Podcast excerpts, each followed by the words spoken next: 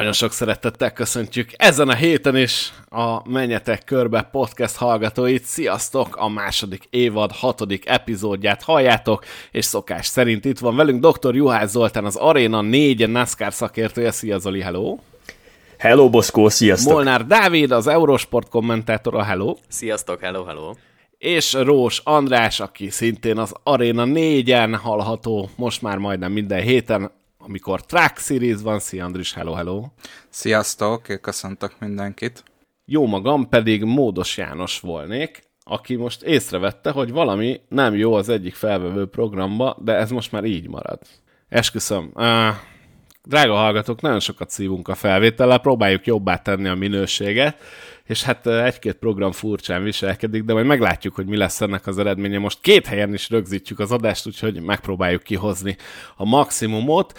Azt gondolom, hogy hírek tekintetében kezdjünk azzal, srácok, mit szóltok, amiről lemaradtunk a múlt héten. Egy ilyen 55 percig taglaltuk, hogy ki lehet az, aki a 9-es Hendrik Chevy beülhet, és aztán végül is befejeztük az adást, és rá szerintem nagyjából 10 percre jött a hír, hogy ez az ember ez nem lesz más, mint Josh Berry, aki az első futamon is beugrott ugye a megsérült Eliott helyett, viszont annyi plusz infót kaptunk, hogy Kotán Jordan Taylor lesz az, aki a 9-es Chevy-t tekergeti. Mit szóltok ehhez a hírhez? Én nagyon örültem ennek a hírnek. Nyilván a Corina Joy féle ábránd az túl szép volt ahhoz, hogy igaz legyen.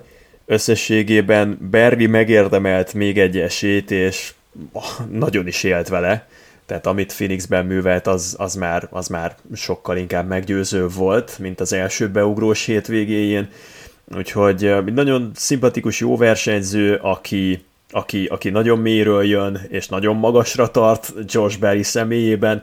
Jordan Taylorral kiegészülve, meg a, a kotás verseny az azt jelenti, hogy szerintem minden idők írd és mond legerősebb NASCAR Cup Series mezőnye fog az Austini versenyen elrajtolni, hiszen ott azért jönnek a Forma 1-es sztárok is, Jimmy Johnson is visszatér, Jordan Taylornak a megjelenése is azért fűszerezi rendesen azt, ami ott készül, úgyhogy nem tudom, ti egyetértetek-e ezzel, de ha azt nézzük így egy ilyen általános kitekintésben, hogy milyen fokmérője lesz annak az Austin Texasi NASCAR Cup Series mezőnynek, akkor minden idők legerősebb mezőnye Hát igen, azt azért gyorsan mondjuk el, hogy Jensen Button is érkezik, illetve Kimi Räikkönen a két F1-es, akire gondoltál. Ezzel együtt, igen, nagyjából egyet tudok érteni ezzel a legerősebb road mezőny valaha. Én ennyivel kiegészíteném. Én mind a kettőnek nagyon örülök, mert megmondom őszintén, Josh Berry-vel kapcsolatban voltak kérdőjelek bennem, de annyira impresszíven ment Phoenixbe, majd erről szerintem kicsit bővebben beszélhetünk később, hogy abszolút megérdemel, megérdemli ezt a lehetőséget. Jordan Taylorról pedig azt hiszem pár évvel ezelőtt, de talán majd kijavít az Zoli, ő, ő akart volna indulni már a NASCAR versenyen, de akkor azzal az indokkal nem indulhatott, hogy, hogy nincs elég tapasztalat a NASCAR autóval, úgyhogy most ugye pici szabálymódosítás is volt, több idejük lesz a versenyzőknek majd gyakorolni, úgyhogy hát Jordan Taylor mondhatjuk a tesóval együtt, Ricky Taylorral együtt az amerikai sportautózásnak a koronázatlan királya, mind Daytona prototípus, mind GT kategóriában már megnyertek mindent, úgyhogy én, én nagyon várom, és, és picit ilyen megbúvó sztori vonal lesz ez, ez Jimmy Johnson, Jensen Button és Kimi Räikkönen mellett, de talán Jordan Taylor lehet az, az igazi fekete ló, akinek valós futamgyőzelmi esélye lesznek. Kicsit nekem egyébként az az érzésem, hogy ez a kotai verseny, ez ilyen ketté szakítja a mezőny című történet lesz, mert egyrészt fogunk arra figyelni, hogy mi a helyzet a road specialistákkal, akik csak erre a versenyre jönnek, ugye Raikkonen, Button, Taylor, eh, és fogunk arra figyelni, hogy amúgy az általában a mezőnyben szereplő road specialistákkal mi a helyzet.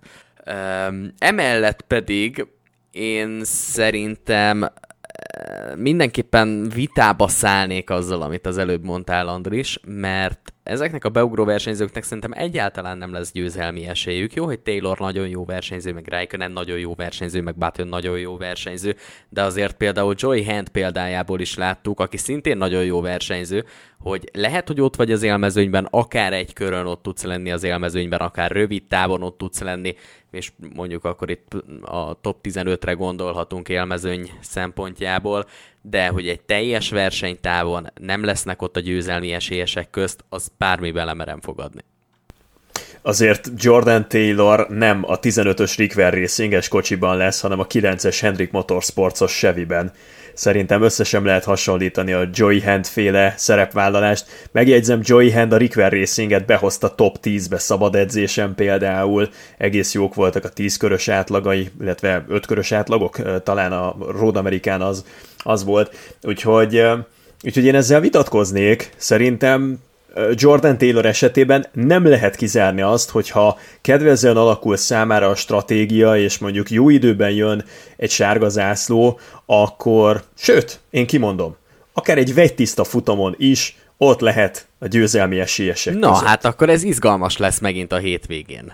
Akár egy fogadást is köthetünk erre, mert hogyha megnézzük a történelmet, megnézzük bármely más versenysorozatot, olyan nagyon ritkán fordul elő, hogy bármilyen kategóriában, főleg hogyha egy top kategóriáról van szó, bármilyen uh, múltal rendelkező versenyző már rögtön az első futamán ott tudjon, ott tudjon lenni az élmezőnyben stabilan és harcolhasson a futamgyőzelemért, ez pedig azért ne felejtsük el, hogy egy nagyon kompetitív mezőny. Tehát az elmúlt években annyi rótpálya lett, és annyi rótpályás tapasztalatot szereztek a versenyzők, akár ugye a tavalyi évben ezzel az autóval is, hogy az mindenképpen a többiek pártjánál, amellett persze, hogy Taylor egy fantasztikus versenyző, egy zseniális rótpályás menő, azonban én szerintem a korábbi példákból is kiindulva, hiába, hogy élmezőnybe tartozó autóval lesz, hiába, hogy az egyik legjobb csapat versenyzőjeként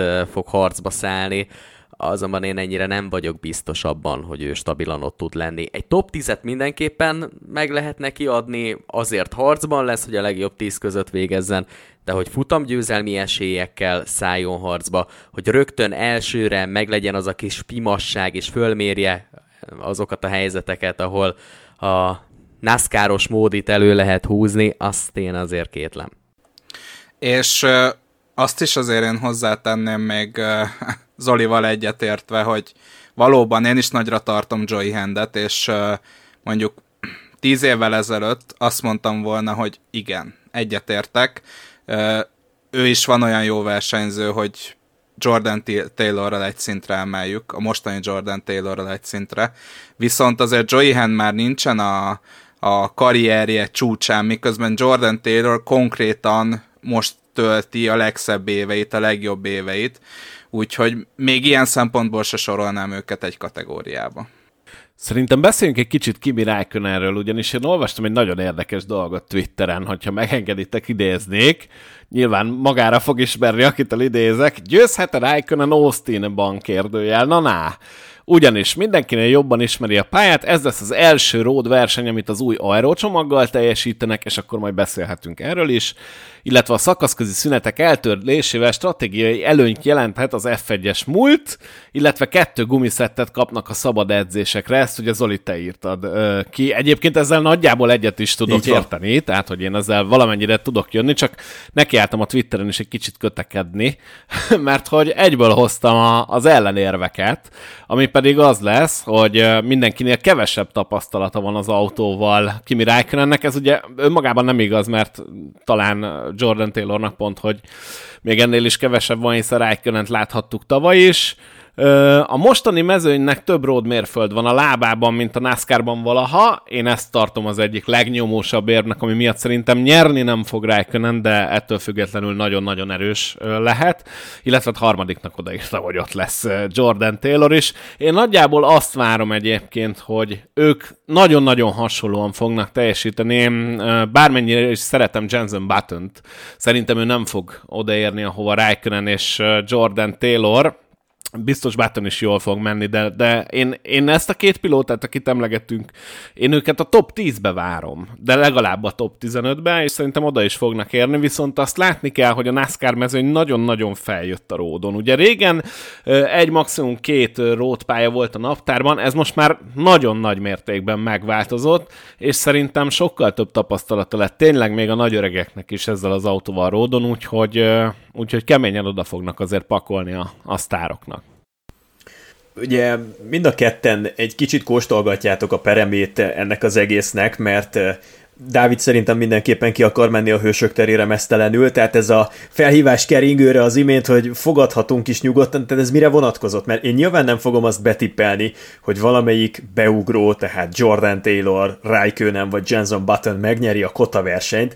de én azt mondom, hogy nem lehet kizárni azt, hogy adott esetben egy tiszta, lefutású, reális versenyen, tehát nem kell, hogy leszakadjon az ég, nem kell, hogy, hogy szétessen a pálya, nem kell, hogy, hogy, hogy mindenféle őrültség történjen, hanem egy teljesen normál lefutású versenyen is szerintem Jordan Taylornak lehet győzelmi esélye a 9-esben, és Kimi Räikkönennek bőven lehet top 5 esélye a Trackhouse Racing-el. Buttonnek a 15-ös Rickver Racinges kocsival azért olyan nagyon nagy bizalmat nem szavaznék meg így elsőre. Buttonnek a habitusa is szerintem olyan, hogy talán a legkevésbé kultiválja a test-test elleni küzdelmeket, és őt tudom legkevésbé elképzelni, hogy, hogy győztesen jöjjön ki egy ilyen full kontakt beugrásból, de ugye mind a ketten azt mondjátok, hogy alapvetően jól fognak szerepelni, vagy minden esélyük megvan rá, hogyha Például most Boszkó azt mondta, hogy top 10-be beférhetnek, nálam, hogyha valaki rótpályán top 10 esélyes, akkor annak a győzelmét a NASCAR Cup Series-ben egészen egyszerűen nem lehet kizárni. Zoli, csak gyorsan azért tisztázok ezt a hősök terés történetet, csak Cory Lajoyra vállalom. Tehát bármennyire szeretnéd, nem fogjuk átfogni ezt a kis fogadásunkat erre a témakörre. Mor- Morfi szeretett volna mondani valamit, és akkor majd utána reagálok. Ne, ne, ne, ne, ne, ne, még nem, Morfi ne felejtsd el, de valahogy forgassuk ezt át, ezt a Cory Lajoy történetet, ezt szerintem ne engedjük el. Áll ez az alkú úgy, hogyha Cory Lajoy akármilyen csapattal, most tegyük fel, hogy a sajátjával megy végig egész évben, és futamot nyer idén, 2023-ban, akkor megcsinálod ezt a hősök terés sztorit? Vagy ez, ez már egy bukó? Hát ezt hát mondtam múltkor. Így van, ez volt egy héttel ezelőtt. Én nem táncolok vissza a tutiból. Jó, csak már akkor ugye erről a párfutamról volt szó, amiben, amire mi beültettük Cory Lajoyt a 9-esbe, de a Hendrikek egyébként nem ültették be, mi viszont igen, de hogyha akkor idén nyer Cory Lajoy futamot, akkor megyünk hősök tere. Én ezt vállalom. Persze. Jó, jó. Abszolút. Szuper. Aztán, hogyha adott esetben oda kerül a sor, akkor majd meglátjuk. De én bátran merem mondani továbbra is, hogy a Corilla Joy féle győzelemből nem lesz semmi. Ennek ellenére majd még elő fog kerülni a mai adás vége felé. Én, én annyit enyhítenék, csak azért, hogy ez, ez, ez megtörténhessen ez a dolog. Annyit enyhítenék a dolgon, hogy mondjuk kisgatyába lehetsz. Tehát mondjuk egy kis fürdőgatyába lehetsz. Tehát, hogy És este ne... 11 után nekem az is jó. És akkor... Csak hogy ne legyen vele... Múltkor elég konkrét dolgok Csak, csak hogy ne legyen vele Erre csak hogy emlékeztetnélek. Szemérem sértési probléma, meg ilyesmi. Annyi, annyi, hogy ez majd előre ki lesz hirdetve, és akkor megtartjuk az első közönség találkozónkat is egyben. Annyira rendes Jó, mert van, van erre igény, és akkor majd oda megyünk így együtt, és akkor lehet velünk beszélgetni, meg, meg megnézzük a modát így közösen. Srácok, annyira biztosra veszitek ezt a Corilla Joy féle győzelmet.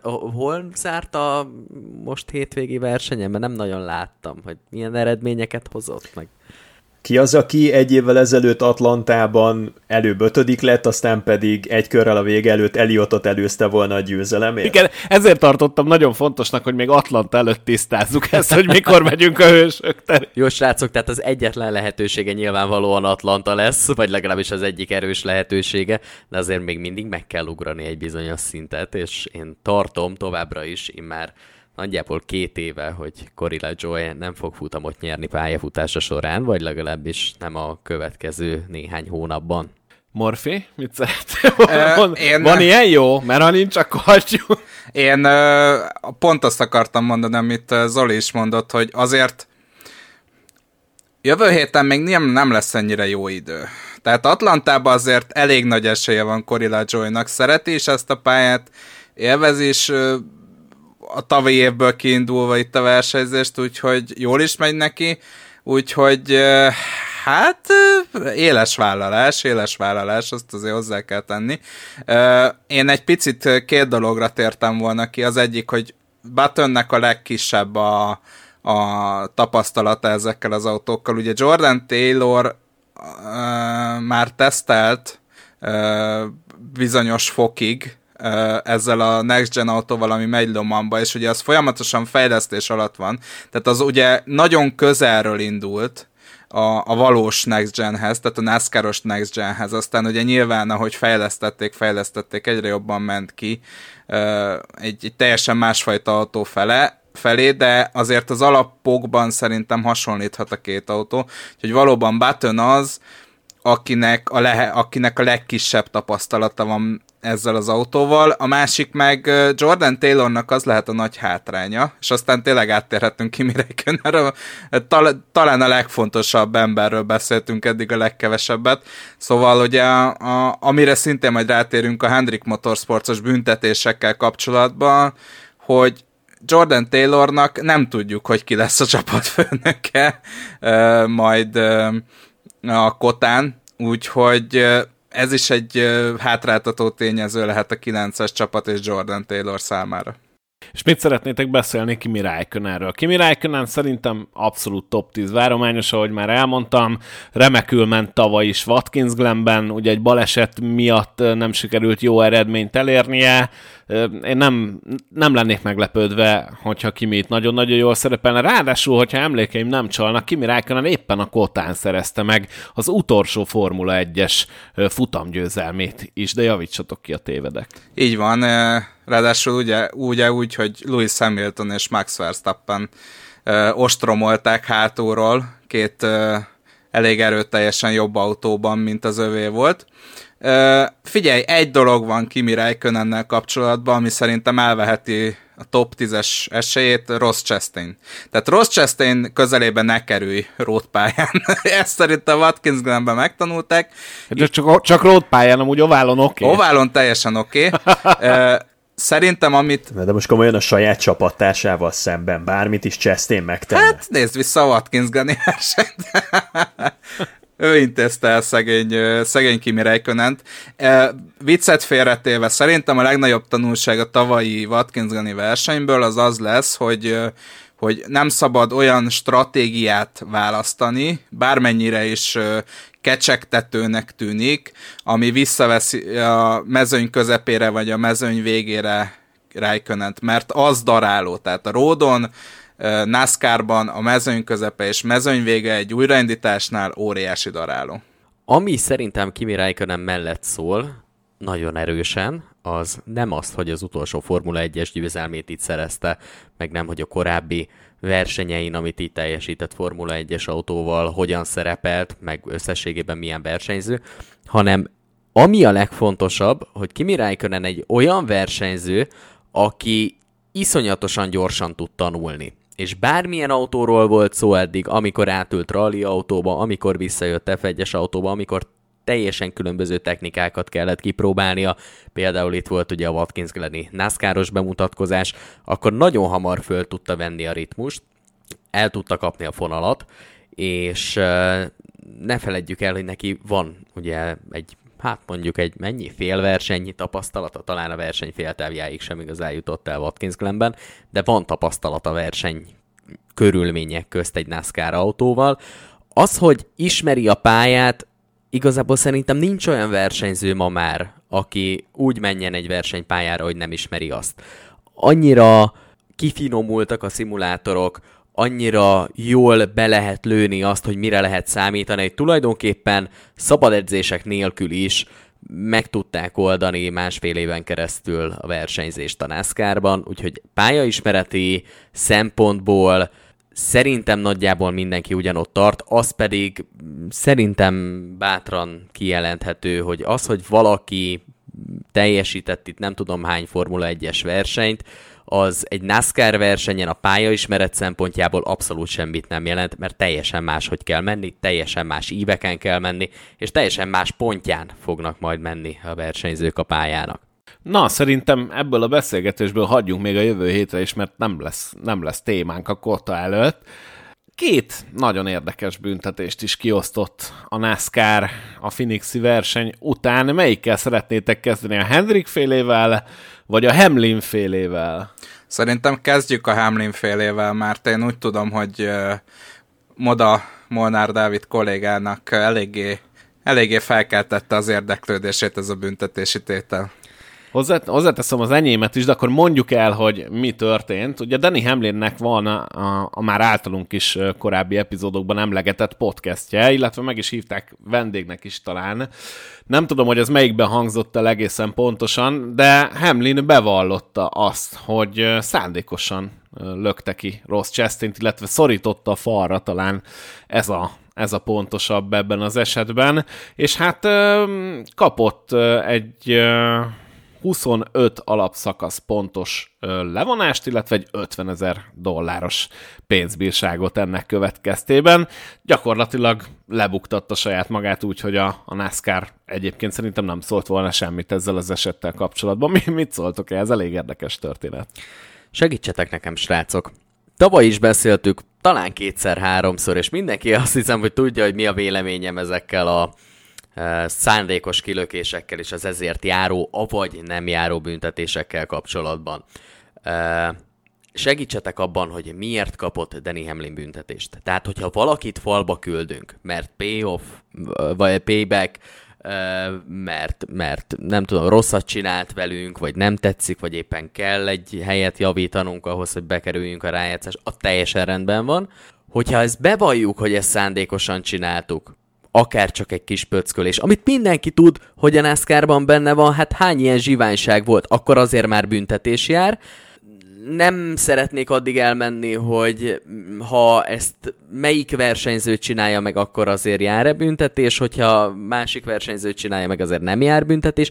Ebben mi a konzisztens? Tehát, hogyha elkötelezzük magunkat egyfajta szabályozási vagy nem szabályozási szisztéma mellett, hogy mehet a szándékos kilökés, mehetnek ezek a falraszorítások, és nem fogjuk büntetni a versenyzőket, akkor maradjunk ennél, és legyen teljesen mindegy, hogy most bevalljuk-e, hogy ez szándékos volt, vagy csak iszonyatosan látszik a manőverből, hogy ez szándékos volt, és egyébként hány olyan eset volt, amikor bevallották, és teljesen egyértelmű volt, hogy ez egy payback volt, és szándékosan tettek valakit a falba, és nem lett belőle semmi, vagy akkor kezdjük el azt csinálni, amit mellett egyébként én teljes mértékben ágálnék, hogyha valaki ö, szándékosan kilök valakit, vagy akár nem csak szándékosan, hanem elnéz egy féktávot, bármi történik, és neki megy a másiknak, akkor büntessünk. Tehát a kettő közti szürke zóna az nem jó, hogy egyszer büntetünk, aztán, hogyha bevalljuk, akkor igen, hogyha nem valljuk be, akkor nem, meg hogyha a szomszédnéni észreveszi, meg a C3-as szektorban a srác észreveszi, és ír róla egy tweetet, akkor is adunk büntetést,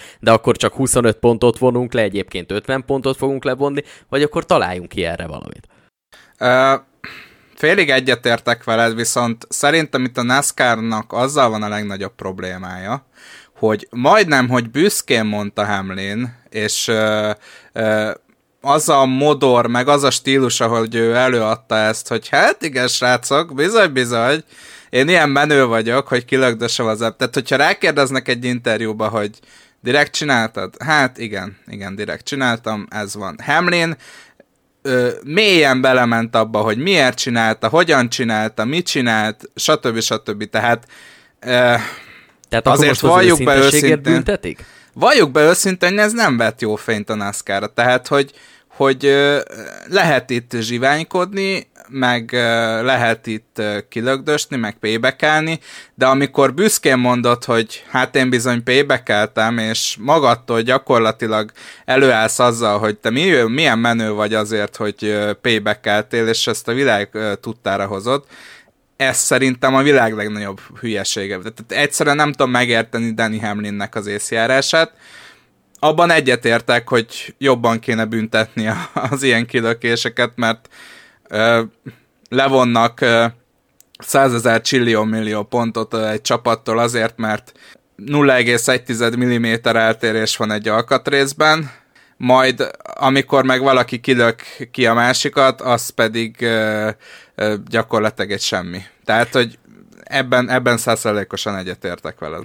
Igen, nekem az a probléma ezzel a történettel, hogy ha elmondjuk hogy mi történt, és ez miért történt, akkor azért büntetés jár, hogyha nem mondjuk el, és lapítunk, akkor azért nem. Tehát szerintem egy picit fordított pszichológia. Zoli, te ebben a történetben így nagyjából a szakmádból kifolyólag érintett vagy, vagy benne lehettél ilyen szituációkban, hogyha adott esetben valaki bevallja, hogy igen, én elloptam a csokit, akkor azért nagyobb büntetés jár, mint hogyha sumákolunk, és csak úgy oldalágról kiderül? Ha most Zoli azt mondja, hogy volt egy konkrét ilyen ügye, hogy egy csokit ellopott valaki, hát én leborulok a székről, srácok, esküszöm. Én meg úgy tudom, hogy Zoli nem is büntető ügyekkel foglalkozik, ezt tudom, de, de ezt tudom, de a jog, tehát itt a jogi része ja, a értem, kérdés. Értem, tehát látott már ilyen. Igen, hát nyilván, nyilván az, hogyha valaki tesz egy mindenre kiterjedő, beismerő vallomást, akkor az enyhítő körülmény szokott lenni. Erről van szó. Aztán nyilván ez mérlegelés kérdése. Itt ugye nagyon érdekes dolgokról beszélgetünk, mert alapvetően a NASCAR-nak van egy olyan szokása, hogyha egy versenyző később saját maga bármilyen körülmények között, tehát akár egy podcastben, akár egy interjúban, egy gyorsan orra alá dugott mikrofonba azt mormogja, hogy igen, szándékosan tettem ki a pályáról az ellenfelemet, akkor a NASCAR büntet. Ez volt például 2019-ben, amikor Baba Valasz elismerte, hogy, hogy szándékosan forgott meg annak érdekében, hogy sárga zászlót hozzon elő, ez volt, amikor William Byron tavaly kipörgette Hamlint Texasban, nem vette észre a NASCAR, és azt követően, hogy William Byron elismerte, úgy nyilatkozott, hogy tényleg szándékos volt a manőver, akkor néhány nappal később büntették William Byron-t, de voltak olyan esetek is, amikor nem ismerte el a versenyző, például Baba Valasz sem ismerte el tavaly, amikor hát majdnem felkoncolta Kyle Larson-t, ugye Las Vegasban, az őszi versenyen, és ezt követően a NASCAR megnézte az SMT adatokat, és mivel teljesen egyértelműnek ítélte meg a szituációt, Valaszt eltiltotta a következő versenyről. Utána már Baba Valasz is bocsánatot kért. Tehát én nem tartom azt egy szerencsés dolognak, hogy attól függően büntessünk versenyzőket, meg büntessünk magatartásokat, hogy a versenyző utóbb elismeri vagy sem. Éppen ösztönözni kellene azt, hogy valaki nyíltan beszéljen ezekről a kérdésekről, és őszinte legyen, e, és ezt nem nagyon ösztönzi ez a jelenlegi rendszer. Ez a bullshitelést ösztönzi, azt, hogy amikor elét teszik az orrad alá tartják a mikrofont, akkor valami e, teljesen légből kapott sztorival állj elő. Ezt díjazza a rendszer, és éppen ezért ezen változtatni kell, ez tagadhatatlan, tehát az nincsen rendjén, hogy Danny Hamlin a podcastjében elmondja egy egyébként egy éve húzódó incidensről, hogy a legutolsó kilökés az valóban szándékos volt, mindeközben pedig tudjuk, hogy Chastainnek is voltak olyan manőverei az előző esztendőben, amik nyilván szándékosak voltak, és Hamlin rovására történtek. Az SMT adatokból a NASCAR ezt vissza tudná nézni, ha nem úgy vette a kanyart a versenyző, nem úgy fékezett, nem úgy adott gázt, mint ahogyan neki az a természetes, akkor a NASCAR ugyanúgy büntethetne beismerő vallomás nélkül is. Nem értem, hogy miért nem ezt csináljuk, ezek teljesen transzparens dolgok, miért kell egy ilyen önkényes szempontot kiragadni, hogy valaki mit mond egy rádióműsorban, egy podcastben, vagy a tévének. Érthetetlen számomra is az egész. Nem érzitek azt, hogy, hogy a hogy fogalmazzam meg szépen a a bolond meg a tökös csávó között. Nagyon-nagyon vékony a határ, és ez nem a tökös csávó, amit a Dani Hamlin csinál, talán valamennyire kijöttem belőle, nem akartam sokkal csúnyábbat mondani, de mondjuk a, a tökös csávó, akit kicsit nevezhetünk őrültnek is, ez mondjuk Joey Logano volt például tavaly William Byronnal szemben, akinek volt egy hogy mondjam, egy sérelme, a rajtnál ugye felszorított őt Byron a falra, még ugyanazon a versenyen úgy elintézte William Byron-t, hogy ott, ott aztán nem, nem maradt kérdőjel, hogy ez annak a visszavágása majd utána teljes nyugalomba lenyilatkozta Logano, hogy én akkor most, most vagyunk egálban, hogyha bármit csinál Byron, akkor ezt háromszorosan fogom visszaadni neki.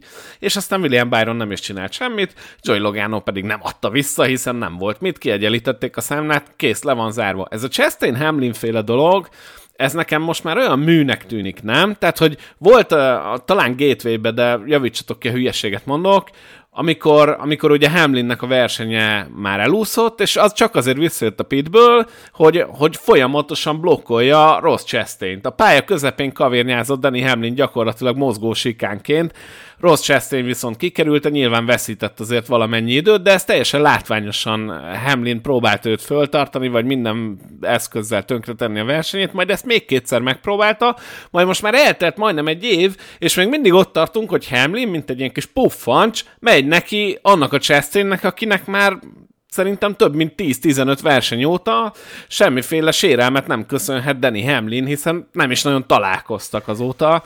De ez, ez tényszerűen nem így De van. miért? Tehát a Clash versenyen Chastain megint hibázott, benézett egy kanyart, és Hamlin versenyét tette tönkre azzal. Jó, jó, igen a Clash, ez jogos. Meg a kártyapartinál, amit a, nem tudom, két héttel a szezon előtt vívtak. A Clash verseny azért az... Tehát, hogyha valaki Clash versenyen elszenvedett sérelmeket próbál meg egy bajnoki pontszerzésre jogosító versenyen törleszteni, akkor az ott egy picit fura a történet. Minden esetre, amit mondasz, Boszkó, hogy most melyik oldalra helyezzük a Danny Hamlint, ezzel egyetlen egy probléma van. Mikor lett az megmódva, hogy a payback tiltva van? Mert hogyha bárki ezt nyilatkozta a NASCAR részéről, hogy nem lehet paybackelni, és bele lett írva a szabályba, vagy akár nincs is beírva a szabályba, de van egy kimondatlan szabályként megfogalmazva az, hogy nincsen payback, akkor oké, okay, rendben van. De onnantól kezdve, hogy ezt évtizedeken keresztül el lehetett játszani, hogy a sérelmeket lehet így törleszteni, majd egyszer azt mondjuk, hogy aha, lehet törleszteni, ki lehet lökni a másikat, de kizárólag akkor, hogyha erről mindenki kussol. Már bocsánat a kifejezésért. Na jó, de most szerinted a, a Hamlin nem törlesztette le már gyakorlatilag tízszeresen azt, amit kapott Chastain-től? Tehát nem viccelek, jó, oké, a clash elfogadom, tényleg benézte Chastain, semmi szándékosság nem volt abban a manőverben. De most már Hamlin nekem tényleg olyan, mint egy, egy hörcsög, aki teli pofával így próbál, próbál mindenhogy odaszurkálni mindenkinek, aki arra jár, és igazából megint egy olyan versenyről volt szó, ahol gyakorlatilag se Chastainnek, se neki nem volt esélye győzelemre. Tehát szerintem inkább, inkább a vicces, mint a, mint a tökös hozzáállás az egész. De figyelj, erre is van megoldás, mint ahogy a NASCAR ezzel már élt. Szólni kell a harmadik, negyedik ilyen gyerekes játékot követően, srácok, ennyi elég volt, ha bármi történik a pályán kettőtök közt, és látunk benne akár egy fikarcnyi szándékosságot, akkor onnantól kezdve jön az eltiltás. És megvan oldva a történet. Annó a Logano és Kenzet összecsapás volt talán ilyen? Logano biztos, hogy benne volt. Szóval ott is rászóltak a versenyzőkre, és le tudtak nyugodni. Ez ebben az esetben miért nem működik, és miért így kell ezt a dolgot elrendezni? Az se igaz egyébként, amit, amit Moda mondott, hogy évtizedek óta ez a konfliktusok kezelésének a bevett módja a NASCAR-ban. Azért a korábbi vezetőség a 2010-et megelőző időkben viszonylag következetesen büntette a szándékos kilökéseket, kiforgatásokat. És nagyjából 2010-ben változott meg a mentalitás, és akkor lépett életbe ez a kimondva, kimondatlanul elfogadott eh, ilyen farkas törvények által uralt a rendszer, a Have at it boys eh, jeligével, ami nagyjából azt jelenti, hogy a NASCAR rábízza a mezőny tagjaira azt, hogy egy önszabályozó mechanizmust állítsanak fel, ami aztán vagy működik, vagy nem, de alapvetően az ilyen jellegű konfliktusokban NASCAR nem avatkozott be. És ebben van egy változás az elmúlt években, én legalábbis ezt látom. Nagyjából végigmentünk a főbb csomópontokon az imént, és a mindaddig, amíg a NASCAR nem önt tiszta vizet a pohárba, és nem kapunk egy világos képet arról, hogy mi lesz innentől kezdve a zsinórmérték, mi az, ami még belefér, és mi az, ami már sok, addig szerintem probléma van, és addig megoldandó feladatok egész sora áll, például Elton Sawyer az új ö, vezetőbíró előtt, az semmi esetre sem szerencsés, hogyha egy önkényesen kiragadott aspektustól tesszük függővé, hogy valami büntetendő vagy nem. És ez az önkényesen kiragadott, ez, ez az, hogy valaki utólag elismerje, hogy szándékos volt a manővere, vagy nem ismeri el. Ez nekem abszolút nem tetszik, ne ez legyen már a döntő tényező, amikor még egyszer a NASCAR kezében ott van minden eszköz, a NASCAR előtt ismert minden olyan adat, ami alapján eldönthető, hogy, hogy valaki átlépett egy határt, vagy nem lépett át egy határt. Én, én ezt teljes mértékben megértem, és egyet is értek, de szerintetek Hamlinnek van még mit törleszteni a Chastainnek? Most már nincsen. Meg is beszélték a verseny után egyébként, Chastain is mosolygott az egészen, és hát ők, ők sokkal jobban vannak, mint amit a média fest róluk. Tehát ez, ez egy reality show. Azért azt látni kell, hogy, hogy Hamlin éppen beszámolt a podcast epizódjában arról, hogy a gateway esetnek a másnapján meghívta őt Ross Chastain reggelizni, és akkor jót reggeliztek, elbeszélgettek, Chastain elmondta az élete történetét, kiderült róla, hogy azért ilyen a vezetési stílusa, mert amikor elkezdett versenyezni pályafutás első éveiben, ahhoz volt hozzászokva, hogy emberkedtek vele szemben, és az nyerte a versenyeket, aki a legtöbb embert beropogtatott, és a legtöbbeket kilökött a vetétársak közül. Ő itt kondicionálódott, itt sajátította el azokat a berögzüléseket, amelyek ma már szinte ilyen ösztön szinten működnek nála. És ezt Hamlin valamennyire elfogadta, valamennyire nem fogadta el. Chastain aztán továbbra is utazott Danny Hamlinre, és szerintem volt benne egy ilyen, ha már, ha már Danny Hamlin annyira kikérte magának gateway-t, akkor adjunk neki igazi alapot arra, hogy fel lehessen ránk háborodva és ebbe a kis csipkelődésbe nagyon jól belefért mind a kettőnek az építés, meg nagyon jól el lehetett menni Dale Earnhardt Jr.-nak a podcastjébe, ott is elmondani a magáét erről Danny Hamlinnek, el lehetett adni a pólókat, meg a hasonlókat, ugye Danny Hamlinnek már saját show műsora van, amit Dale Earnhardt Jr. fizet, remélem, hogy abból, amit kap, kitelik az 50 ezer dollár is, mert hogy ezt nem, nem a Gibbs papa fogja kifizetni, abban is biztos vagyok, de, de azért lássuk, hogy ez egy valóságsó jelleget kezd ölteni, amiben szerintem mm, látni kell a realitásokat, és a realitás az, az meg az, hogy Danny Hamlinnek ez 25 pontjába fájt. A pénz engem nem érdekel, és szerintem Hamlin se érdekli, de a 25 pont az, az teljesen értelmezhetetlen, főleg annak fényében, hogy amikor William Byron tavaly kipörgette Danny Hamlin ősszel, akkor eredetileg William Byrontól is pontokat vontak el, és azt egy fellebezés folytán hatályon kívül helyezték, és csak pénzbüntetés lett belőle. A pénzbüntetést szigorították, de a pontlevonást elvették. És ezért nem értem, hogyha tavaly ősszel ugyanebben a szituációban egy utólag elismert szándékos kipörgetés az csak pénzbüntetést ért, de pontlevonás nem, akkor most Hamlintől hogy, hogy pontokat vonnak le. És még egy kérdés, utána befejezem, Baba Valasz tényleg majdnem felnégyelte Kyle larson Kérdés nem merülhetett fel, hogy ez teljesen szándékos, és ennél sokkal, sokkal veszélyesebb manőver volt.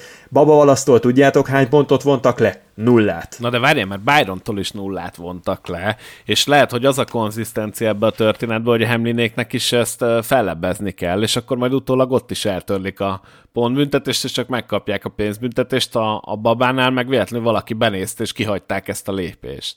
De most lehet, hogy Hemlinék fellebbeznek, nem? Az még igazából nem derült ki.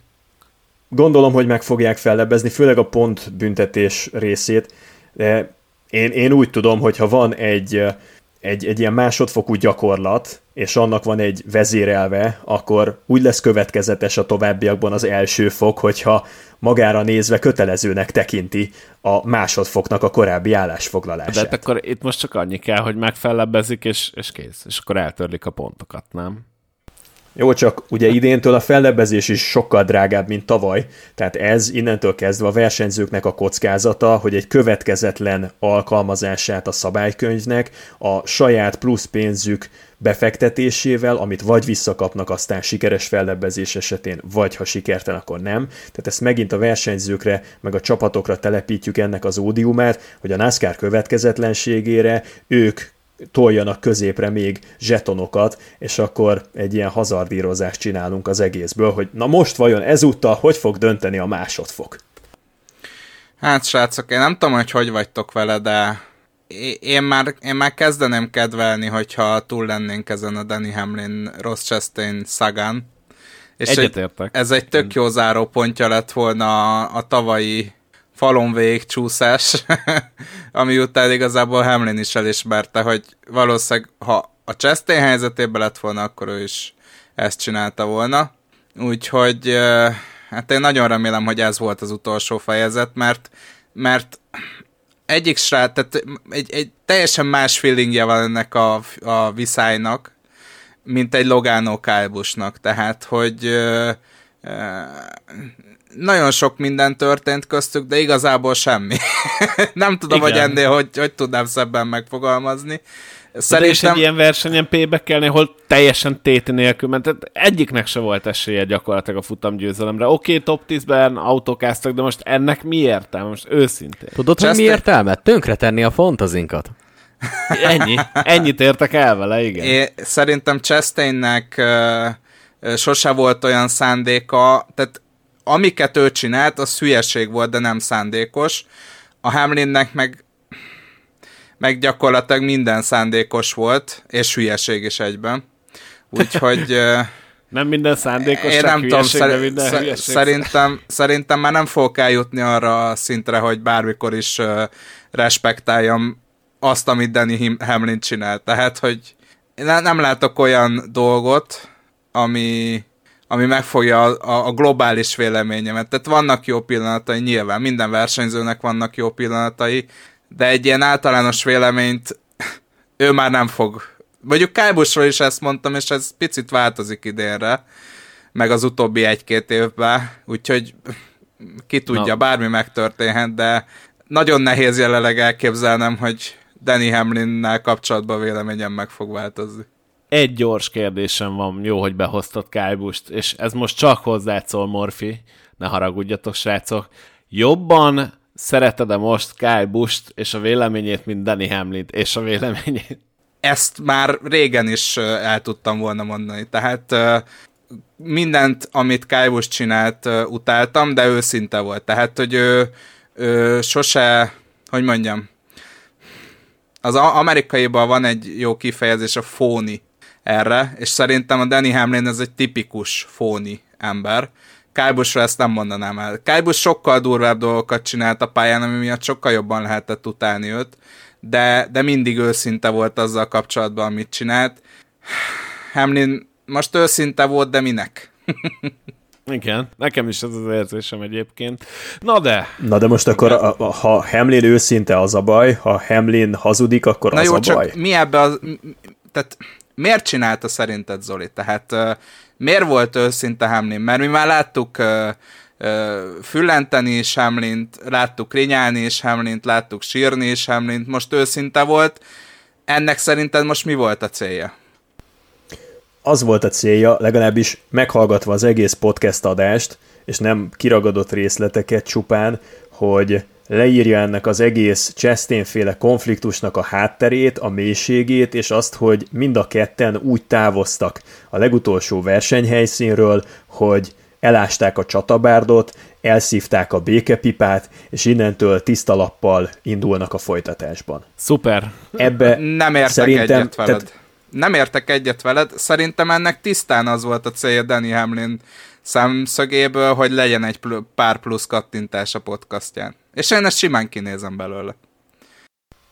Én ezt, tehát nyilván van egy olyan része Danny Hamlinnek, ami arról szól, hogy szeretne ő is sikeres, elismert, népszerű és közönségkedvenc lenni, ugyanakkor látok benne annyi önkritikát, hogy tudja, hogy ez soha nem fog összejönni, soha nem ő lesz a legnépszerűbb versenyző a pitródon, és nem gondolnám például, hogy, hogy egy ilyen kérdéskörben a kattintás hajhászat vezette volna. Nekem ez úgy tűnt, ez a közel 20 perces monológ, amit a Chastain féle ügyről gömbölyített a legutolsó podcast epizódjában, mint ami tényleg egy korrekt, nagyjából hitelesnek tűnő beszámoló volt arról, hogy mi zajlott kettejük között.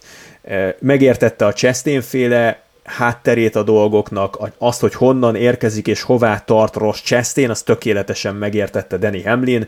A podcastjében is elmondta, hogy ezt ő a továbbiakban elfogadja, és ezzel tartja kiegyenlítetnek a számlát, ami itt. Azon lehet vitatkozni, hogy Danny Hamlin, akit, akit az elmúlt egy évben Ross Chastain egy kivételtől eltekintve, Pokonótól eltekintve, de Ross Chastain hülyére vett, vagy palira vett, Hamlinnek most ez volt a méltó visszavágás, hogy egy 11. helyes befutót elvett Chastaintől, és a top 20 kívülre hozta be mind Na a hát- kettejüket. Hát gratulálok hozzá, hogyha ez a méltó bosszú. Ezen már lehet vitatkozni, de önmagában az, hogy hiteles volt ez a beszámoló, azt szerintem az én szememben megkérdőjelezhetetlen. De pont ezt mondom én is, hogy tényleg ez a bosszú, ez olyan volt, mint hogyha Ludas Matyi nem találta volna Döbrögit másfél évig.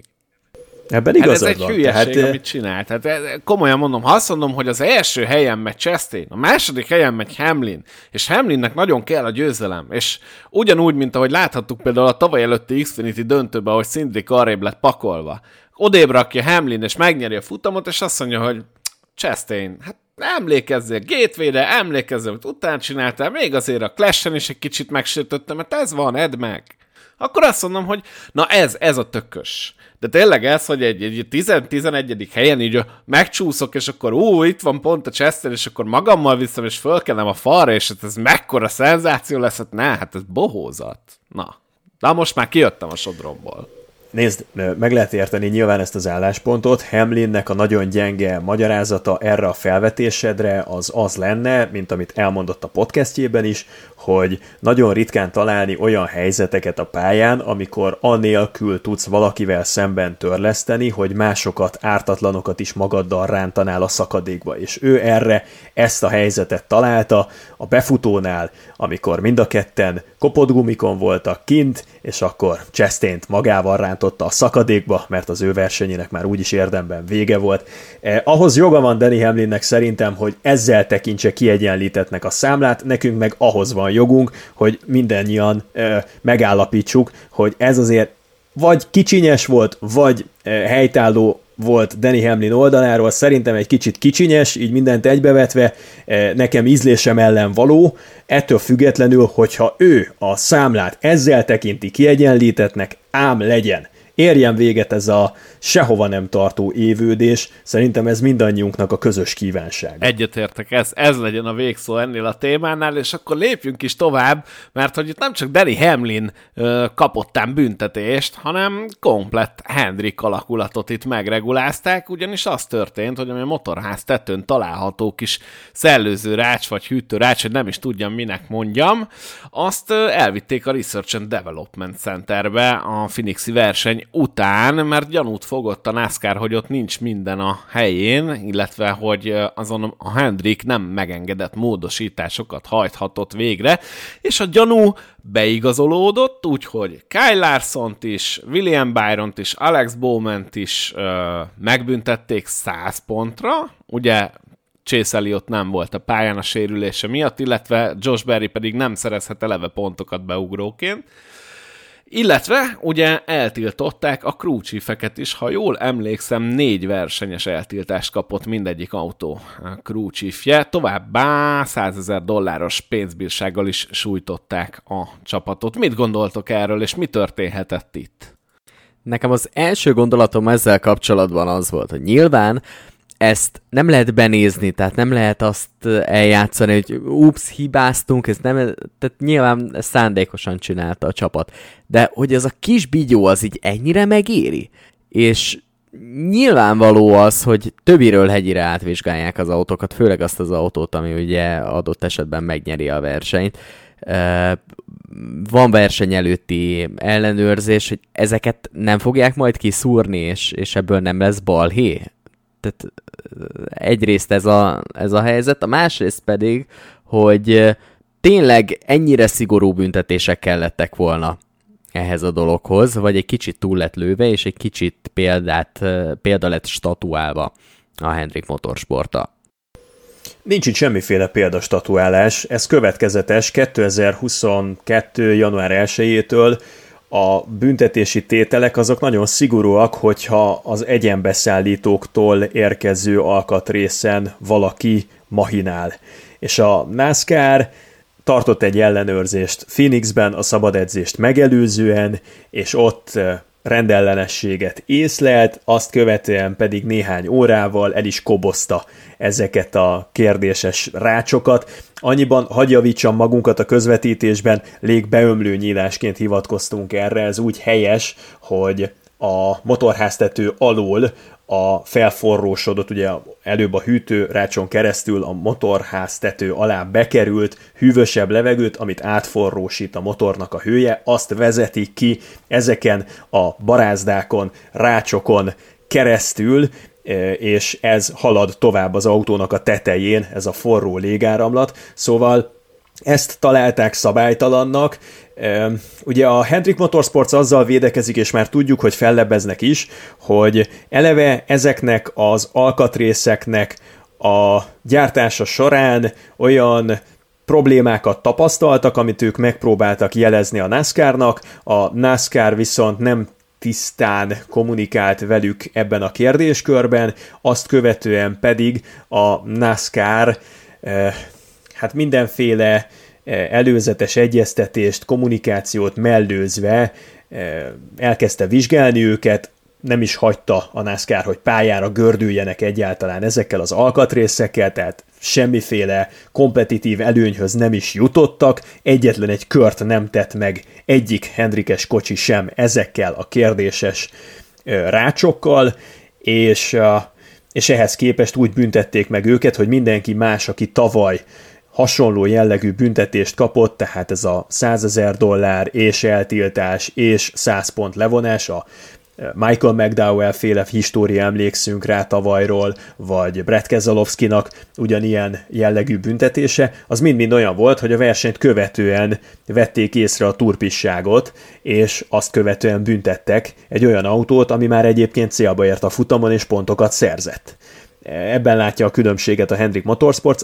Teljes igazságot valószínű soha nem fogjuk megtudni, minden esetre azért szerintem ez egy sokkal árnyaltabb sztori, mint ami elsőre kirajzolódik. Én azért gondolom egyébként, hogy ez egy eléggé gyenge érv, amit a Hendrik Motorsport felsorakoztatott, mert uh, ugyanezekkel az alkatrészekkel azért megy még néhány csapat, nekik nem volt ezzel probléma, és ők nem jelezték a NASCAR felé, meg ők nem játszották el ezt a kis módosítást, tehát Nézd meg a kóligot, ugyanezt történt Justin Haley autójával is. Én azt gondolom, hogy itt azért szerencsésen, akinek nem vitték be az alkatrészeit, mert nagyon, szerintem az esetek 90%-ába megbuktak volna a csapatok. Ugyanaz a véleményem erről a büntetésről, mint a, a Danny Hamlin pokonai büntetéséről, hogy azért tegyük már perspektívába a dolgokat. Tehát, hogy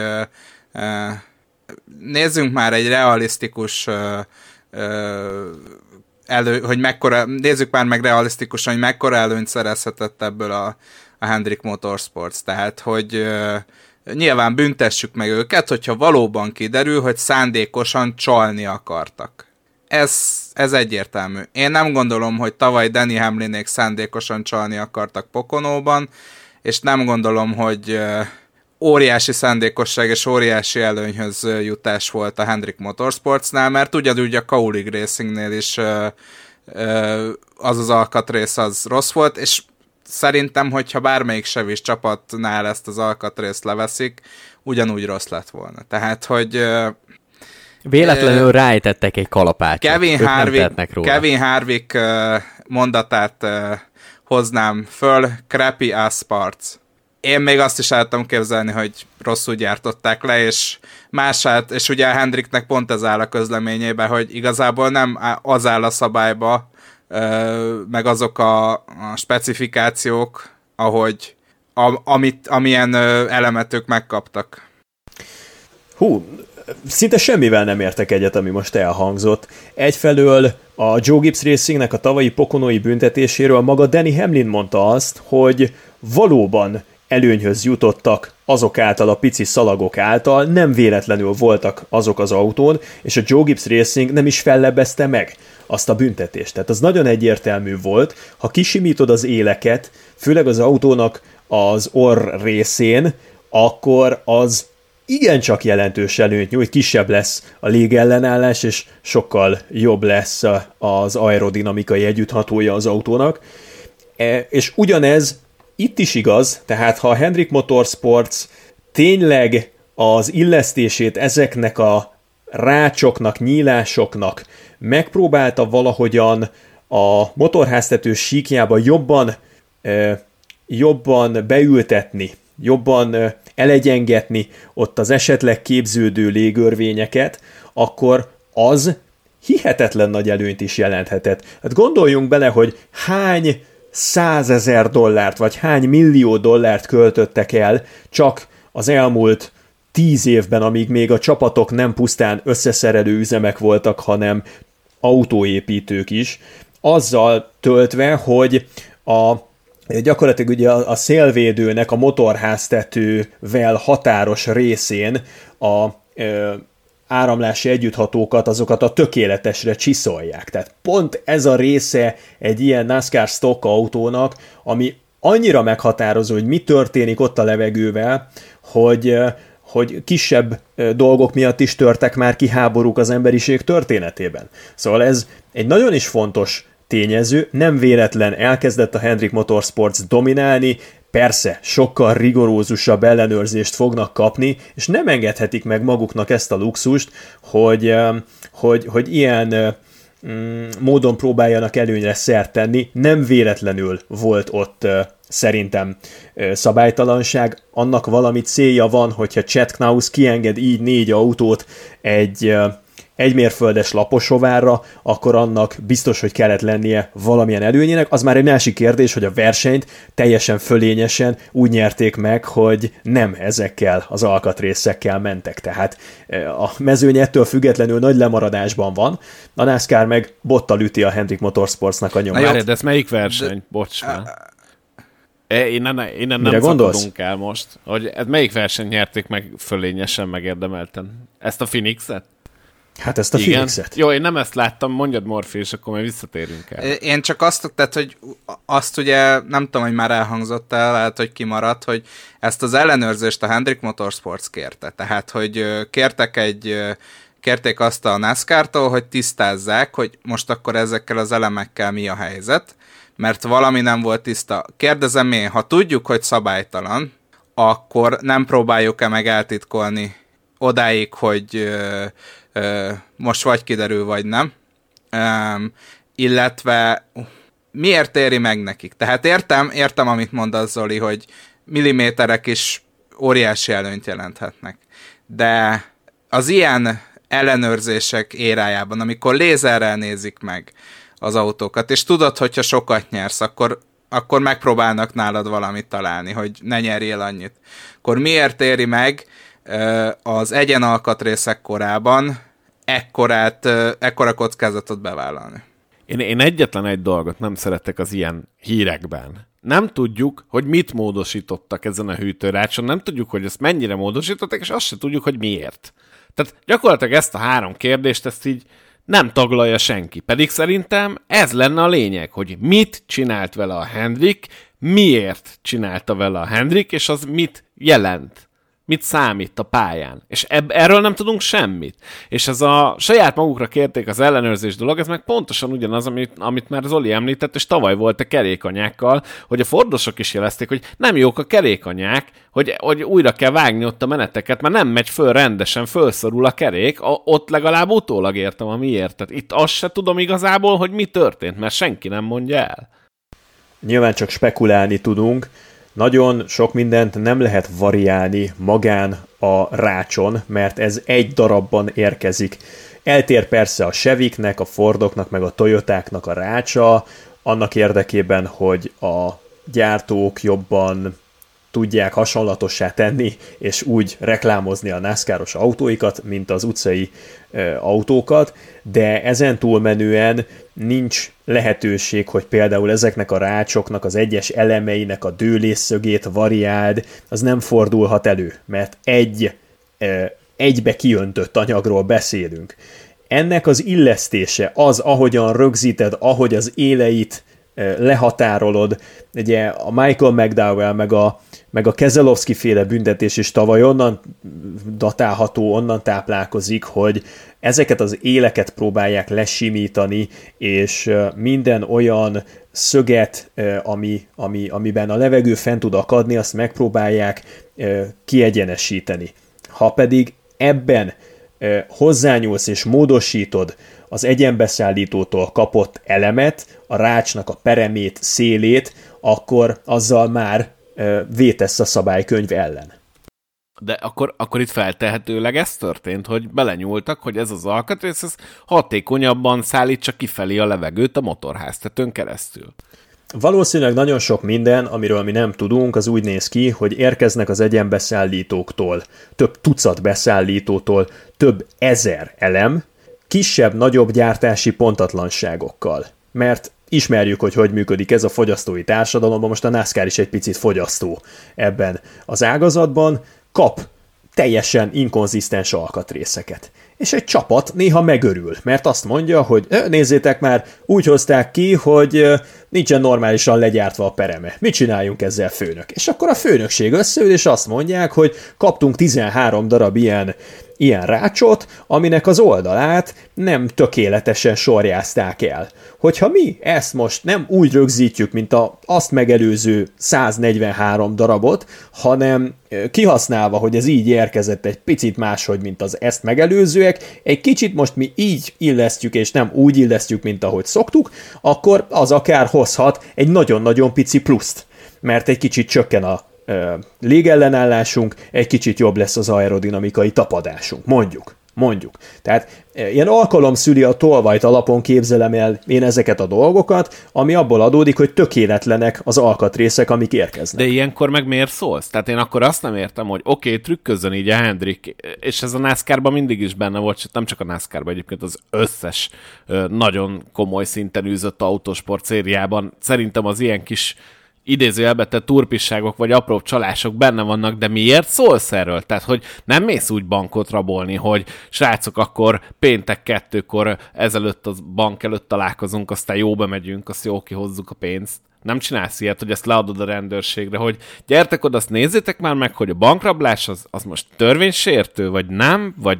És akkor persze a rendőrök nem válaszolnak az üzenetedre, hanem oda mennek péntek kettőkor, és amikor jössz ki, akkor azt mondják, hogy srácok, ezt is gondoltátok komolyan, hogy bankot raboltok. Ez, itt ez történt az elmondottak alapján. Én még egy gondolatot hozzáfűznék a Zolinak a előző mondandójához, hogyha gyári hibás alkatrészek kerülnek be, teljesen mindegy, hogy miről legyen szó. Akkor nem az az első, hogyha egy ilyen hibás alkatrészt látsz, akkor azt jelzed, visszaküldöd a gyártónak, hogy köszönjük szépen, nekünk ebből egy a, az elvártaknak teljes mértékben megfelelő alkatrészre van szükségünk, és küldjetek helyette egy olyat. Tehát ez is egy eléggé gyenge védekezés lenne, hogy persze, hát ők egy selejtet küldtek, mi abból megpróbáltunk jót gyártani. Ezzel egy probléma van az RFK Racing esetében és a Hendrik Motorsports esetében is megtörtént a szoltunk. Nem tudod visszaküldeni. Tehát még most is ott tartunk, hogy annyira limitált mennyiségbe kapnak alkatrészeket, hogy nem tudod azt megcsinálni, hogy ja, hát akkor ezt nem használjuk. De, Jó, de mégis attól... meg lehetett oldani, tehát mégis tudtak valamilyen alkatrészeket fölrakni az autóra a mostani versenyre. Tehát nem az hát, volt az, az egyetlen lehetőség. Adtak nekik. Nem, tehát a NASCAR adott nekik. Aha, akkor meg miért a akkor, büntetés? Tehát a... Igen, tehát akkor mire föl a történet? Tehát, hogyha tényleg ez volt a helyzet, hogy jelezték, hogy problémás az alkatrész, odaadták a NASCAR-nak, a NASCAR adott helyette egy másikat, majd azok miatt, az alkatrészek miatt megbüntetik őket, akkor hogyha teljesen jó hiszeműen járt el a csapat, akkor mire föl a büntetés? És hogyha valóban jó hiszeműen járt el a csapat, és valóban ez volt a helyzet, hogy ők nem trükközni akartak, hanem szóltak, akkor már a másik oldalról kell megvizsgálnunk ezt a dolgot. Az a baj ezzel, hogy szerintem soha nem fogjuk megtudni a teljes igazságot, mert van egy, van egy igazsága a NASCAR-nak, meg van egy igazsága a Hendrik Motorsportnak. Na jó, de az utóbbi két évből kiindulva. Tehát értem, hogy a Hendrik Motorsports múltjában azért nem kell sokat kutakodni a kis csalafinteságok tekintetében, de az utóbbi két évre visszamenőleg én a NASCAR-ba biztos, hogy nem bíznék meg ilyen ügyekben. Tehát nézzétek vissza, hogy hány fellebezést veszített el a NASCAR az elmúlt két évben. Rosszabbnál rosszabb döntéseket hoznak. Én egyetlen egy dolgot tudok levonni tanulságként, hogyha bankot rabolsz, ne jelents be a rendőrségnek, nem lesz jó vége. És innen is üdvözlünk, üdvözöljük minden bankrabló hallgatókat. De és tényleg akkor... itt azt kellett, hogy simán elsúnyogják, fölrakják, nem szak senkinek, életben nem vesz észre a NASCAR. Ezt komolyan mondom, tehát csalni kell, hát gyerekek, hát nem érdemes szólni, hát ez ki csinál ilyet? Majd elüldöznek, aztán utalérnek, utalérnek, nem, nem, rabolt ki. És Kész. akkor most térjünk vissza ahhoz a felvetéshez, amit a beszélgetésünk elején mondtam. Zoli, hogyha előre bejelentem a bankrablást, az enyhítő körülménynek számít? Ha előre bejelented? Nem tudom, ennek szerintem még nincsen bírói gyakorlata. Pedig volt, egyébként volt ilyen eset Magyarországon, hogy Facebookon beszélték meg, hogy oda mennek XY bankhoz, és jól kipakolják, és a rendőrök megolvasták a Facebookot. Vagy lehet, hogy ez ilyen urban legend, de én, én emlékszem egy ilyen sztorira. És amúgy elkapták őket, elvileg. De az lett volna a blama, ha nem? De most különbség van a között, hogy a haverokkal megbeszélitek Facebookon a bankrablást, vagy előre bejelented a rendőrségnek.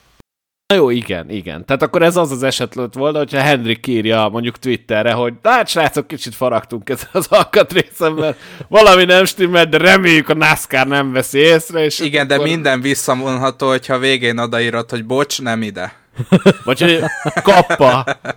Beírod kappa, kész. Meg tudod, smiley-t kell rakni a végére, és akkor iradikosan érted. Igen, mondjuk azt a Twitter posztot megnéztem volna, amiben a Hendrik Motorsport bejelenti, hogy srácok, lehet, hogy szabálytalan az alkatrészünk, reméljük nem veszi észre a NASCAR wink. Igen, igen, kacsit, kacsit. St- Steve O'Donnellnél látod, hogy belájkoltad. Retweetelte.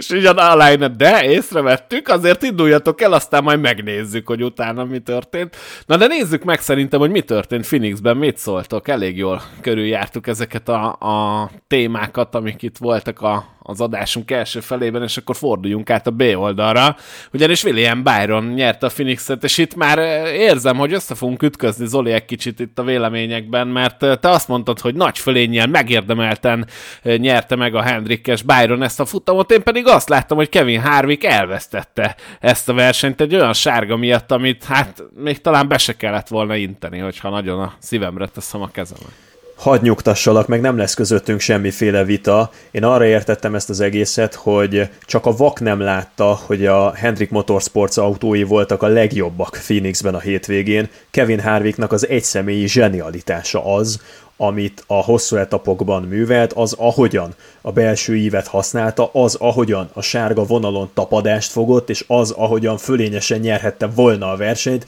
hogyha nincsen egy utolsó pillanatos sárga zászló. Nincs közöttünk semmi vita, Boszkó, ezt szeretném Jó, megnyugodtam tenni. akkor egy kicsit, jó van, mert amióta ezt így bedobtad, és akkor ezek szerint félreértettem, nekem egy ilyen 50 többet vert a szívem percenként, de most akkor így jó, akkor így rendben van. Ne, engedd el, ne viccelj, hogy kardiológiai probléma legyen belőle. Tehát én is ugyanazt a versenyt néztem, mint amit te. Ez Kevin Harvick egy személyi zsenialitása volt, de azzal szerintem megint nem lehet vitatkozni, hogy a Hendrik Motorsports autófelkészítésben oktatja a mezőnyt, és ha nincsen Harvicknak a zsenialitása, akkor ez megint egy teljesen tucat Hendrik 1-2. Én megmondom őszintén, hogy szeretném elhívni Rodney Childers-t egy NASCAR bajnokságra, és az iRacing keretein belül, és megmutatni neki, hogy mi a jó taktika Phoenixben a végén. Nagyon-nagyon meg voltam lepődve. Egyrészt Larry McCann, hogy ő is azt mondta, hogy itt ki lesz rugva, aki nem négy kereket tesz föl, meg, meg Rodney Childerson is, hogy igazából ő volt az egyetlen crew chief, aki, aki négy kereket cserélt. Én, én nem értettem ezt, főleg annak a tekintetében nem értettem ezt a döntést, hogy, hogy Kyle Larson autója egyértelműen jobb volt a, a rövid etapokon. Tehát, hogy akkor mire föl cserélsz négy kereket, amikor a te autód meg nem jó a rövid. Tehát, hogy a logikát nem, nem igazán láttam benne. Még egy két kerékcserés kiállással is, ha csak három ember jön ki, még akkor is több esélyed van megnyerni, mint hogyha egy négy kerékcserés kiállással megkockáztatod azt, hogy visszaessél a, a mezőny közepére.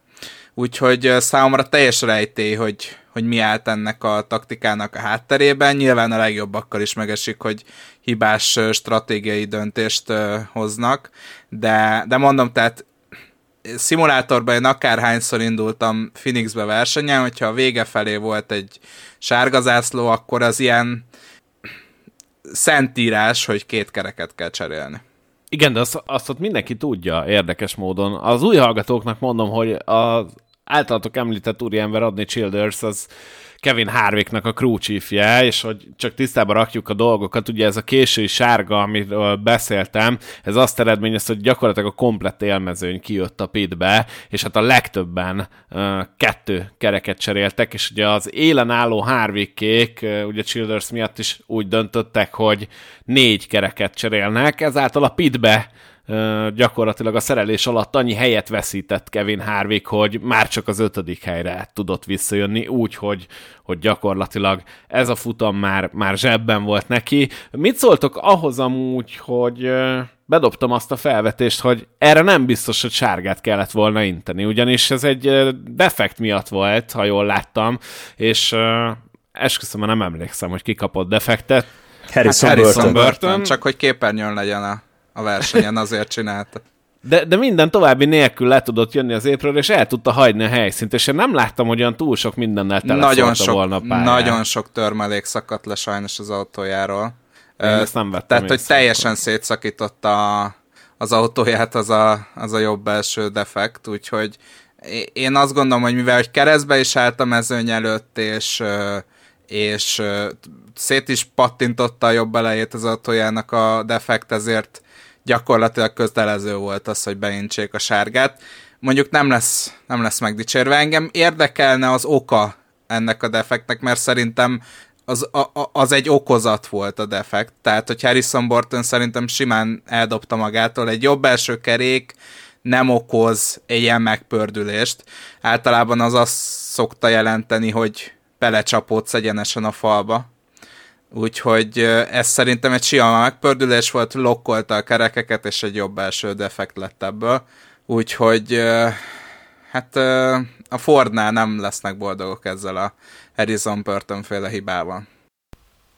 Egy ilyen egyrészt másrészt dolgot hagyd rakjak már be ide.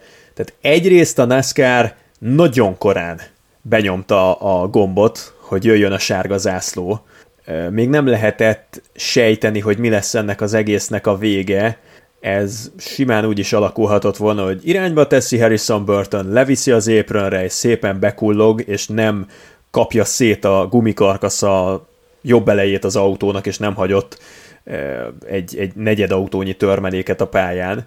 És a NASCAR már belengedte a sárga.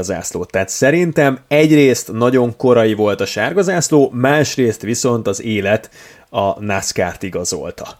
De volt egy olyan benne, hogy nem igazán sikerült jól ennek az csomagnak a bemutatkozása, nem minden idők legizgalmasabb Phoenixi versenyét rendezték, és ilyenkor a végén a legkisebb légy zümmögésre is felkapja a fejét a NASCAR, hogy hát ha be lehetne lengetni a sárgát, és hát ha össze lehet szalajtani megint a mezőnyt egy veszett befutóra.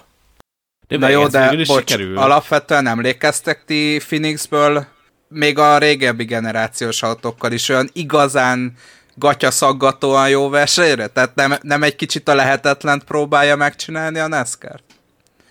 De. Ezt jól kibeszéltük. Köszi, Zoli. Köszi a megerősítést. Most, most én, én nem fogom Phoenixre azt mondani, hogy a naptár egyik legjobb pályája, tehát legyünk őszinték, Phoenixbe áramlott istenverte sok pénz, és egy nagyon jó piaca a NASCAR-nak. Teltház van, rendre teltház van, jó a, a, az, egésznek az atmoszférája a televíziós szempontból, azt gondolom, hogy jól eladható, jók a kulisszák, jók a kiszolgáló létesítmények, szeretnek oda járni, a versenyzők szeretnek oda járni, a helyszínre kilátogató nézők, a média munkatársai, a televíziós táb, stb. Csak hogy maga a termék az az, az tényleg nem az igazi. Ahhoz kell egy bajnoki négyes döntő, hogy ez különösebb érdeklődésre számot tartson, és az is egy legitim vita lehet, hogy kell-e két naptárbeli hely a Phoenix részvénynek, mert szólnak érvek amellett, hogy bizony nem.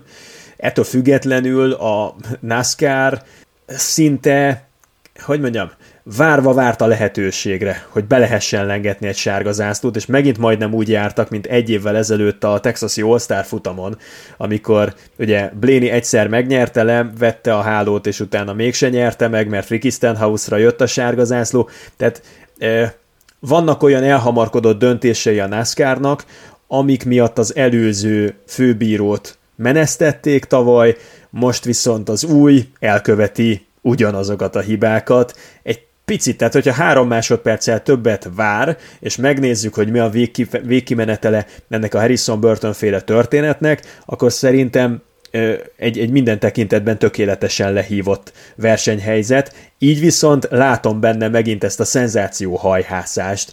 Ezúttal nem fantomsárga jött, de, de éppen jöhetett volna fantom is. Bocs, ha már a a versenybíróról és a versenyigazgatóról beszélünk.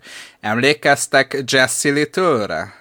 mint NASCAR versenyző? Igen, most már ő is Így csatlakozott van. ugye ehhez Igen, a gárdához. és ugye a, a Junior Motorsports podcastból értesültem én is erről, vagy a Dale Earnhardt Junior podcastjából értesültem én is erről, és hát érdekes, ugye Dale Junior is azon a véleményem volt, hogy hogy ez ebbe a szakmába bele kell tanulni, tehát hogy nyilván tök jó, hogy versenyzőknek is megadatik, ami ugye az F1-ben most már évek óta példa, kisebb-nagyobb sikerrel, amikor a versenyzők igazgatják a, a versenyeket, volt versenyzők igazgatják a versenyeket, de hát egyrészt kell látni versenyzői szemszöggel is a dolgokat, másrészt kell látni ö, bírói szemszöggel is, úgyhogy hát majd meglátjuk, hogy hogy fog muzsikálni.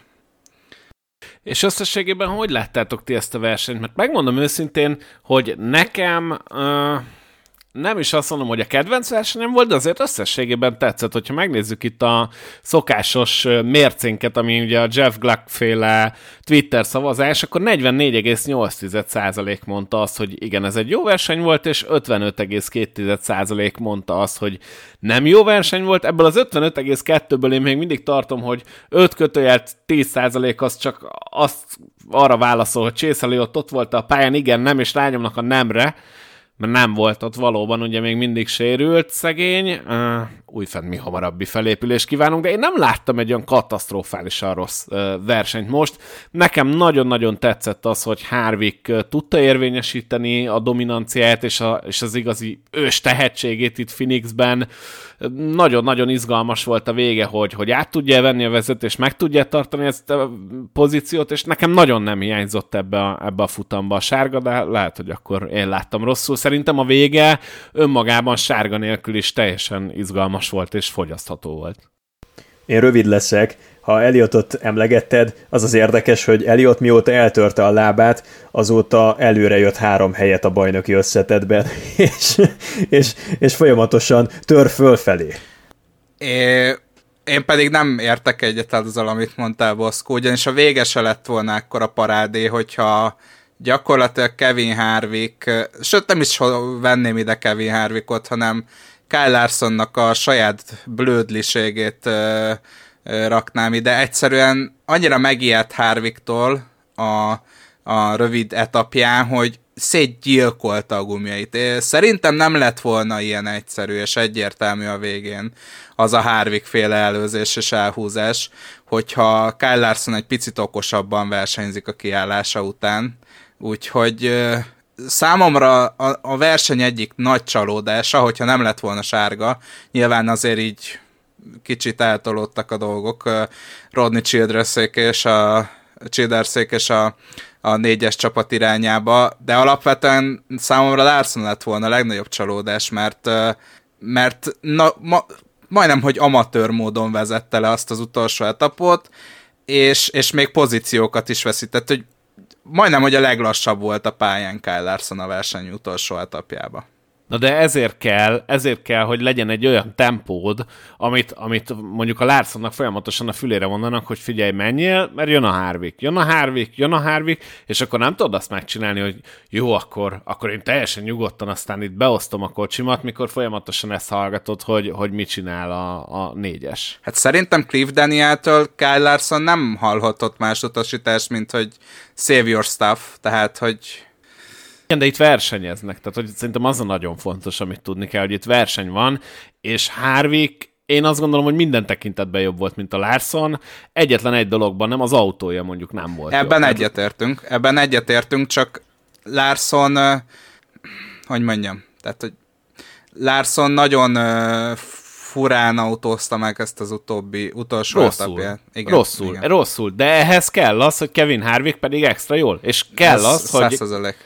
Hogy, de hogy kell Larson, az, hogy érezze...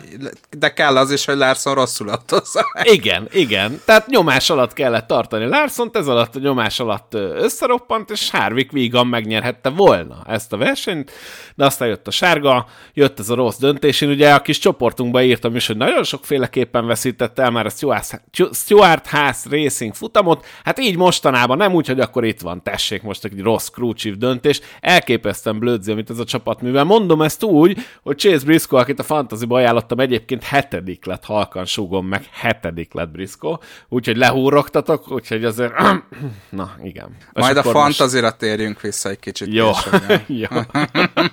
jaj, jaj, jaj. Na, minden esetre régóta jelentkezek itt. Annyit szerettem mondani, bocsánat, annyit szerettem volna mondani csak, hogy Kevin Harvickkal nagyon nehéz dolga volt a mezőnynek, mert Harvick meghazudtolta a fizika törvényeit Phoenixben.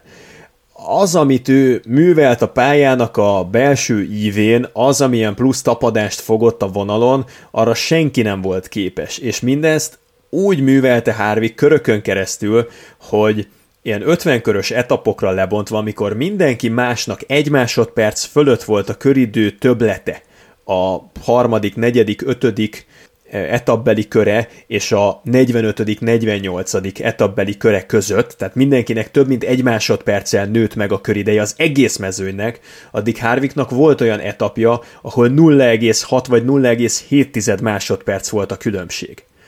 Tehát ezzel az emberrel szemben, ha megpróbáltatok volna védekezni, nem tudok elképzelni más forgatókönyvet, mint, mint ami lezajlott, hogy, hogy Harvick faképnél hagy. Az érdekes volt viszont, hogy Cliff Daniels konkrétan összeveszett Kyle Larsonnal, mert Larson próbált menekülni Harvick elől, és következetesen a felső ívet, a külső ívet húzta, és Cliff Daniels pedig mondta neki, hogy jönni kellene belülre, hát ha el tudjuk venni a levegőt Harvicktól, és Larson maradt fönt a lekörözendők mögött, és az óriási hiba volt, mert esélyt sem hagyott magának igazából, hogy hogy legalább feltartóztassa Kevin Harvickot, és, és valamilyen komolyabb harcra kényszerítse, amiből még akár jól is kijöhetett volna Larson. Szerintem ez jelentette Larson és Harvick közt a legfőbb különbséget, hogy amíg Harvick folyamatosan együtt dolgozva a crew chiefével, fejlődött, folyamatosan lépkedett előre, mind pozíciókban, mind ugye az autó megfelelő beállításának a megtalálásában, addig a Kyle Larson féle történetben nem volt meg az összhang, amit mond az Zoli,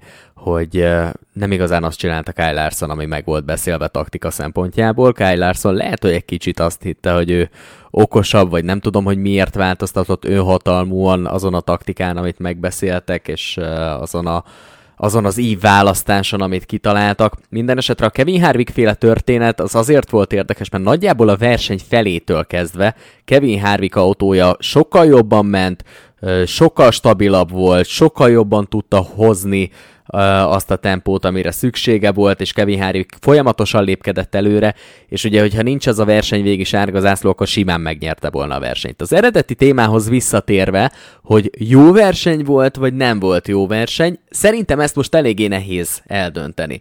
Ugyanis nem voltak olyan szoros test-test elleni csaták, nem volt nagy küzdelem az első helyért. Azonban pont ez az előbb említett taktikai küzdelem, azt végignézni, hogy hogyan változik az egyik autó teljesítménye, hogyan esik vissza a másik autó teljesítménye, milyen mozgolódások vannak a mezőnyben. Ugye, hogyha már Chase Briscoe-t említettük, akkor ő úgy lett hetedik, hogy valahol ott a 20.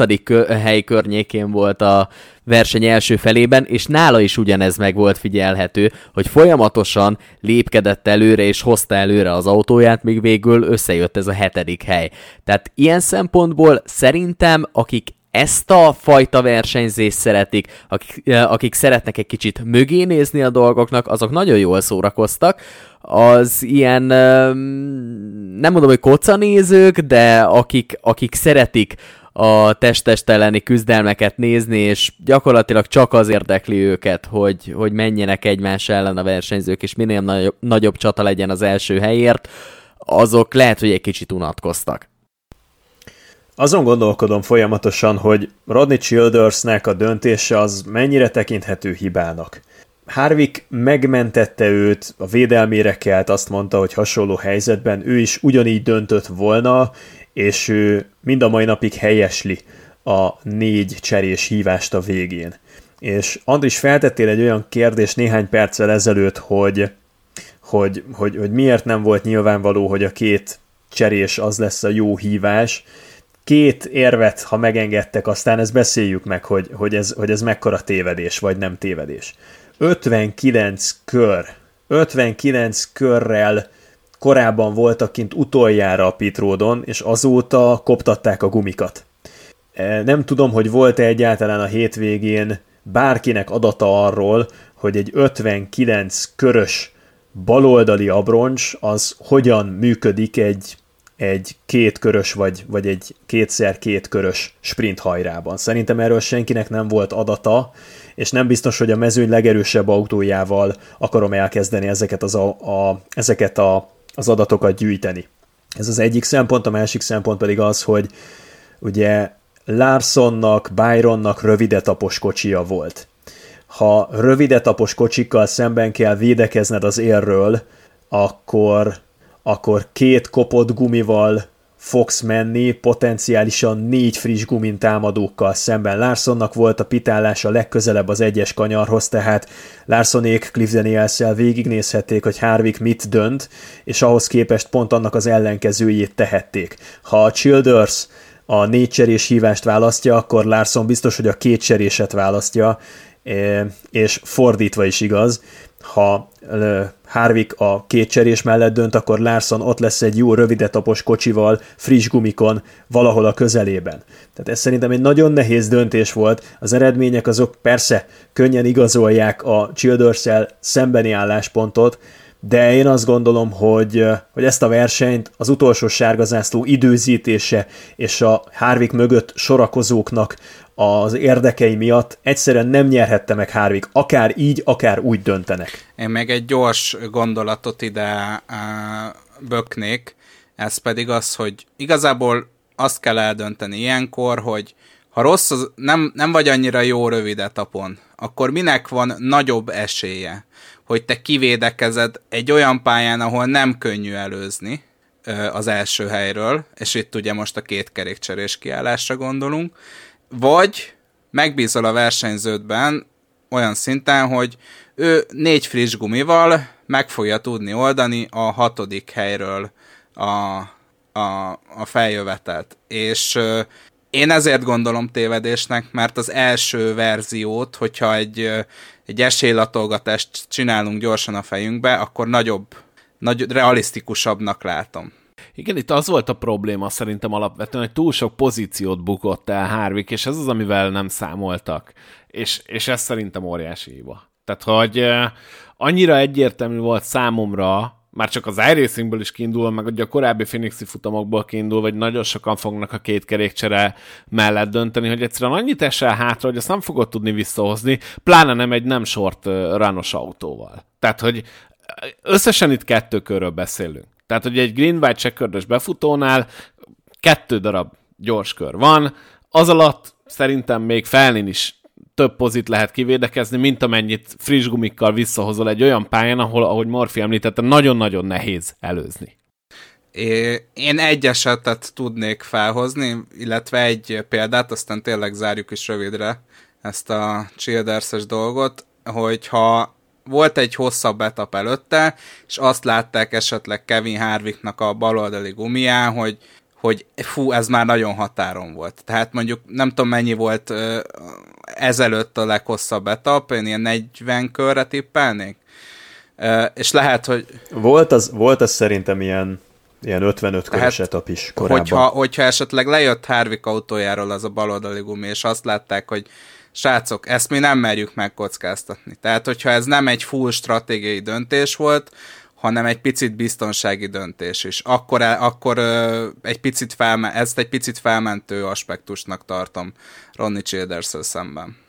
Én, én nem én nem, és nem, nem, tudok, nem tudok ezzel egyetérteni, és önmagával Hárvikkal nem tudok egyetérteni, ez, ez óriási stratégiai bukta volt. Azt viszont még szeretném kiemelni, hogy nem csak Chase Briscoe szerepeltem nagyon jól, hanem a 41-esbe idén frissen beült Ryan Priest is azért ott volt a 12. helyen, tehát a Stuart House Racingnek egyébként most már lassan kimondhatjuk, hogy ez a legerősebb pályája. Szerintem Harvick azért valamennyit le tud oktatni a fiataloknak abból, hogy, hogy hogyan is kellene itt vezetni, de egyébként a többi pályán iszonyatosan gyengén szerepel a Stuart House Racing, és ezzel nem csak én foglalkoztam ott a kis dumás csoportunkban, hanem a nemzetközi sajtó is már hál' Istennek fölkapta erre a fejét. Hát remélem, hogy legalább a középmezőnyig vissza tud kapaszkodni az S3, mert gyakorlatilag Kevin Harvickból áll a csapat, de most ezen a hétvégén jól szerepeltek, én ezt is vártam tőlük. Egyébként szerintem most itt Atlantában megint el lesznek tűnve. De mit szóltok, hogyha beszélgetnénk egy kicsit az Xfinity Seriesről? Nem tudom, William Byron győzelméhez sokat nem tudunk hozzátenni. A múlt héten teljesen az egekig ajnál elárasztuk byron és most is nagyon-nagyon jól vezetett, de hát ez inkább az ölébe hullott, mint, mint megnyerte szerintem, úgyhogy ha megengeditek, akkor tovább lépnék. Hát azért az, azért az, hogy az ölébe hullott, tehát Kyle larson körbe kellett autózni az újraindításnál teljesen azonos stratégián, és nem az első ilyen eset, amikor Larson meglepik házon belülről. Tehát Alex Bowman is így szokta nyerni a versenyeket általában egy kétkörös sprint hajrában, Larson rovására, ugye egy évvel ezelőtt nyert így Las Vegasban, tavasszal, most pedig Phoenixben nyert így William Byron. Nálam ez mindig imponáló, amikor valaki Kyle larson azonos autóval, azonos stratégián, bármilyen hosszú etapon, akár kétkörösön, akár 72 körösön megveri. Ez, ez nekem mindig imponáló, és, és William Byron pedig, hát tehát akár honnan is nézzük, egyre inkább bejelentkezik arra a szerepkörre, amit, amit nem nagyon akart neki kiosztani ez a, ez a széria, és ehhez képest megvetette a lábát a Hendrik Motorsportsnál, szállítja a győzelmeket, és, és hogyha a konzisztenciát is, is mellé tudja tenni, nem csak egy tavaszos sláger lesz, hanem egy egész éves sláger, akkor, ahogy azt múltkor is megbeszéltük, az egyik legfőbb bajnok esélyes lehet. Megmondom őszintén, nekem az ilyen győzelmekkel az a bajom, hogy ezt nem Byronnak kellett volna nyerni, ezt Harvicknak kellett volna nyerni. Innentől értem, hogy nyert, de nem tudok rá akkora győztesként nézni, mint mondjuk a legutóbbi alkalommal, mikor nyert, mert az tényleg le a kalappal. Itt most ez a manőver az én szememben egy jó második helyet érhetett volna, hogyha Hárvikék ezt, ezt nem cseszik el, ezt nem tudom szebben mondani én, én Kevin Harvicktól a NASCAR Cup Series idei legjobb teljesítményét láttam, mint pilótától. Nem, tehát nem a Harvick a legjobb teljesítményét hozta, hanem összességében nem láttam idén senkit olyan jól menni, mint Kevin Harvickot itt Phoenixben, és szerintem iszonyatosan sokba fog még neki kerülni az, hogy itt nem tud futamot nyerni. Na és most már, ha megöltem annyira a bulit, akkor tovább vettük az Infinity-re. nem tudom. Elkerülhetetlennek látom. Jó, mert akkor ott viszont muszáj méltatnunk Sammy Smith-t. Én azt gondolom, elképesztő volt az Xfinity futam. Nekem nagyon-nagyon tetszett, amit, amit az Xfinity hozott itt Phoenixben. Nagyon-nagyon nagy küzdelem volt. Kyle Busch megint én azt gondolom, hogy erőből is megverték, persze szenvedett egy kicsit a technikai problémáktól is, de én azt gondolom, hogy azt leszámítva is jobb volt nála nem csak Sammy Smith, hanem még Ryan Truex is. Nagyon-nagyon jó, nagyon-nagyon jó futam volt, nagyon küzdelmes volt, és hát Sammy Smith a Toyotával megérkezett az első helyre, nem kis teljesítménnyel. Igen, a Joe Gibbs Racing, ha már ö, ö, a Cup Series-ben egy picit ö, gyengébben szerepel, akkor kielheti magát az Xfinity-ben. Eddig uh, idén akármilyen pályatípusra mentünk, azért uh, elmondható volt, hogy uh, ők voltak a leggyorsabbak. Azt tegyük hozzá, hogy nyilván Austin Hillnek a Legacy teljesítmény elképesztő volt, és egy picit abba a, az elvesztett Sammy Smith győzelembe belejátszott nyilván a tapasztalat hiánya, de hát híres tévéműsorok, csillag születik, tehát más nem tudok mondani Sammy Swissre. John Hunter Nimecsek szemei előtt kezdhet lepörögni a, a Joe Gibbs racinges lehetőség, mert én azt gondolom, hogy ha Sammy Smith így folytatja, akkor nem fog sok időbe telni, hogy, hogy övé legyen a, az a poszt, ami esetleg Danny Hamlin vagy Martin Truex Jr. távozásával megüresedne. Elképesztően impresszív az, amit Sammy Smith művel ebbe az idényben. Na hát azért ne, ne szaladjunk még annyira előre. Sammy Smith tényleg fantasztikus teljesítmény nyújtott ezen a versenyen, de ő azért még mindig abban a korban van, és abban a stádiumában a versenyzésének, amikor nem tudjuk, hogy mi lesz belőle. Tehát azért Sammy Smithnél kiugrott egy jó eredmény, nagyon jól kezdte a pályafutását, ez tény. Fantasztikusan indította a szezont ezzel, hogy a Melyik volt? Negyedik versenyünk volt ez? Negyedik versenyén megszerezte az első győzelmét rögtön. A John Hunter némecsek féle történethez, hogyha már így a verseny különböző eseményeit elkezdjük majd kitárgyalni, akkor azért ott említsük meg, hogy John Hunter némecsek vezette a versenyt, majd aztán megbüntettette magát, és aztán visszajött a hatodik helyre valahogy, tehát azért John Hunter némecsek teljesítménye is nagyon jó volt, úgyhogy szerintem őt mindenképpen besorolhatjuk oda, akik a győzelemre esélyesek lehettek volna ezen a versenyen. Az tény, hogy Sammy Smith dominált, majdnem a verseny felét vezette, és tényleg impresszív volt az a teljesítmény, amit láttunk Sammy Smith-től, és hogyha így folytatja, akkor valóban egy nagy sztár lehet belőle, de ki kell emelni, hogy ki tudja, hogy mit fog hozni a jövő. Ennek a versenynek a legérdekesebb aspektusa szerintem az volt, amikor Kyle Busch összeszedett egy hódogos zacskót, és emiatt nem, hogy üldözni nem tudta az élenállókat, hanem konkrétan be kellett várni, ha jól emlékszem, Austin Hilt, és az ő autójának, vagy az ő autójáról leváló levegővel tudta onnan leszippantani ezt a hódogos zacskót, de ettől függetlenül sem volt szerintem Kyle Busch a, a leggyorsabb a hétvégén, és amit mondtál Nimecseknek a teljesítménye, az valami tényleg egészen döbbenetes, hogy, hogy visszakerült a mezőny végére, aztán aztán végig előzött mindenkit Phoenixben, elképesztően gyors volt Nimecsek, de hát ez most csak a hatodik helyre volt elég. Lehet, hogyha egy kicsit tovább futják ezt a Phoenixi versenyt, akkor ő mondjuk odaérhetett volna ebbe a Sammy Smith, Ryan Truex alkotta kis csatába, de hát ugye nem mennek a végtelenségig, úgyhogy azért ő is szomorú lehet, mert ebben kinézett egy, egy futamgyőzelemnek is. Parádés verseny volt, azzal egyetértek. A Junior Motorsports az szerintetek valaha kilábal abból, ahol leragadtak, lecövekeltek tavaly a szezonzárón? Tehát én azt látom, hogy hétről hétre burleskbe illő jelenetek egész sorát hozza össze a csapat, és Dale Earnhardt Jr.-nak nagyon komolyan el kellene beszélgetni a pajtásokkal, mert én azt látom, hogy nagyjából hasonló teljesítményre képesek ők hárman, négyen, és olyannyira hasonló teljesítményre, hogy nem férnek el egymástól a pályán.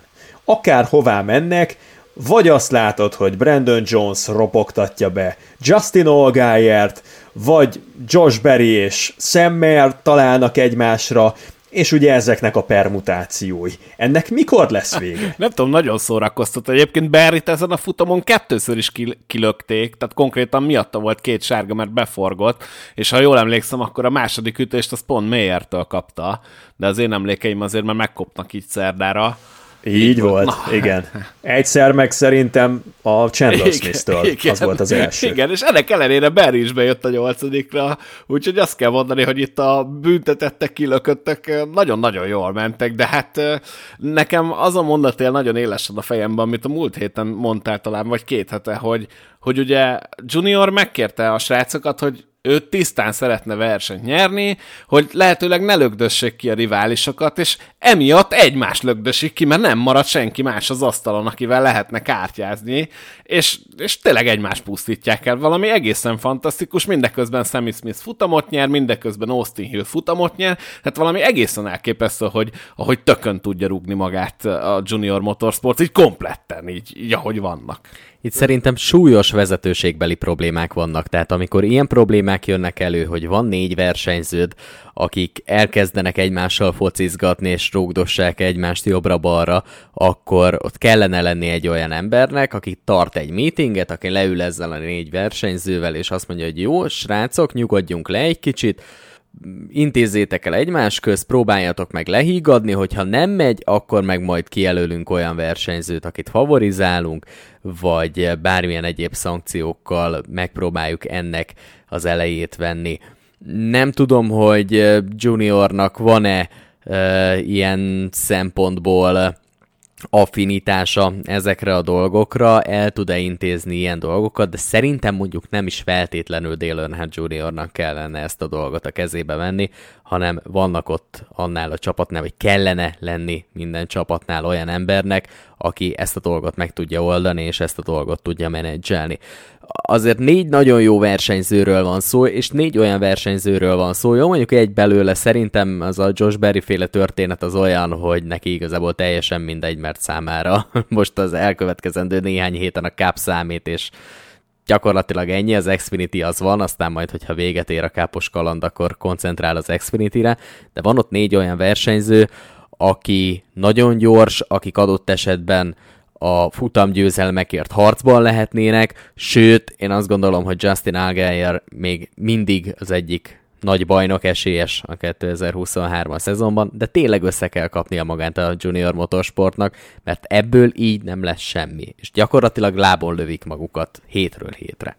Azzal egyetértek Boszkova, hogy Kájbus volt az egyik legérdekesebb pillanata a versenynek, de nem a hoddogos zacskó, hanem ahogy saját csapattársától, aki egyébként megy a, a, az összetett pontversenybe a jobbnál jobb pontokért, elvette a jó pozíciónak a lehetőségét, és magát is kitaszította, ha jól emlékszem, még a top 10-ből is.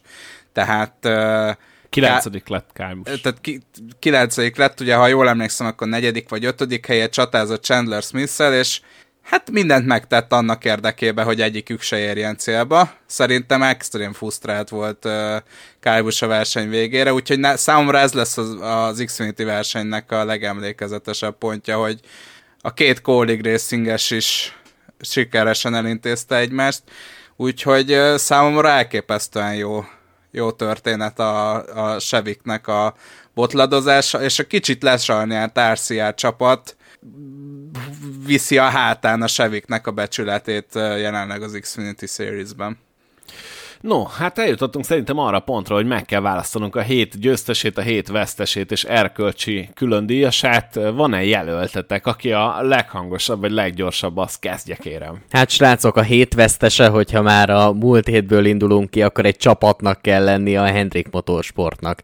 Tehát náluk nagyobb vesztest, hogy gyakorlatilag egy jó néhány hétnyi költségvetést most be kell fizetni a NASCAR kasszájába, szerintem nem fogunk találni, annak ellenére, hogy mégiscsak összejött számukra egy kupa futamgyőzelem ismételten, de azért ez egy fájó dolog. Hamlin fel sem merül? Nem, Hamlin. nálam egyébként egyik sem merül fel. Az általatok említettek között. Szerintem mi egyet fogunk érteni, Boszkó. Kevin Harvick. Így van, így van. Hát kérdés nélkül. Nem, ő, ő az erkölcsi Így van, ebben Zoli Na, akkor viszont, egyet. akkor viszont a Stuart House Racing.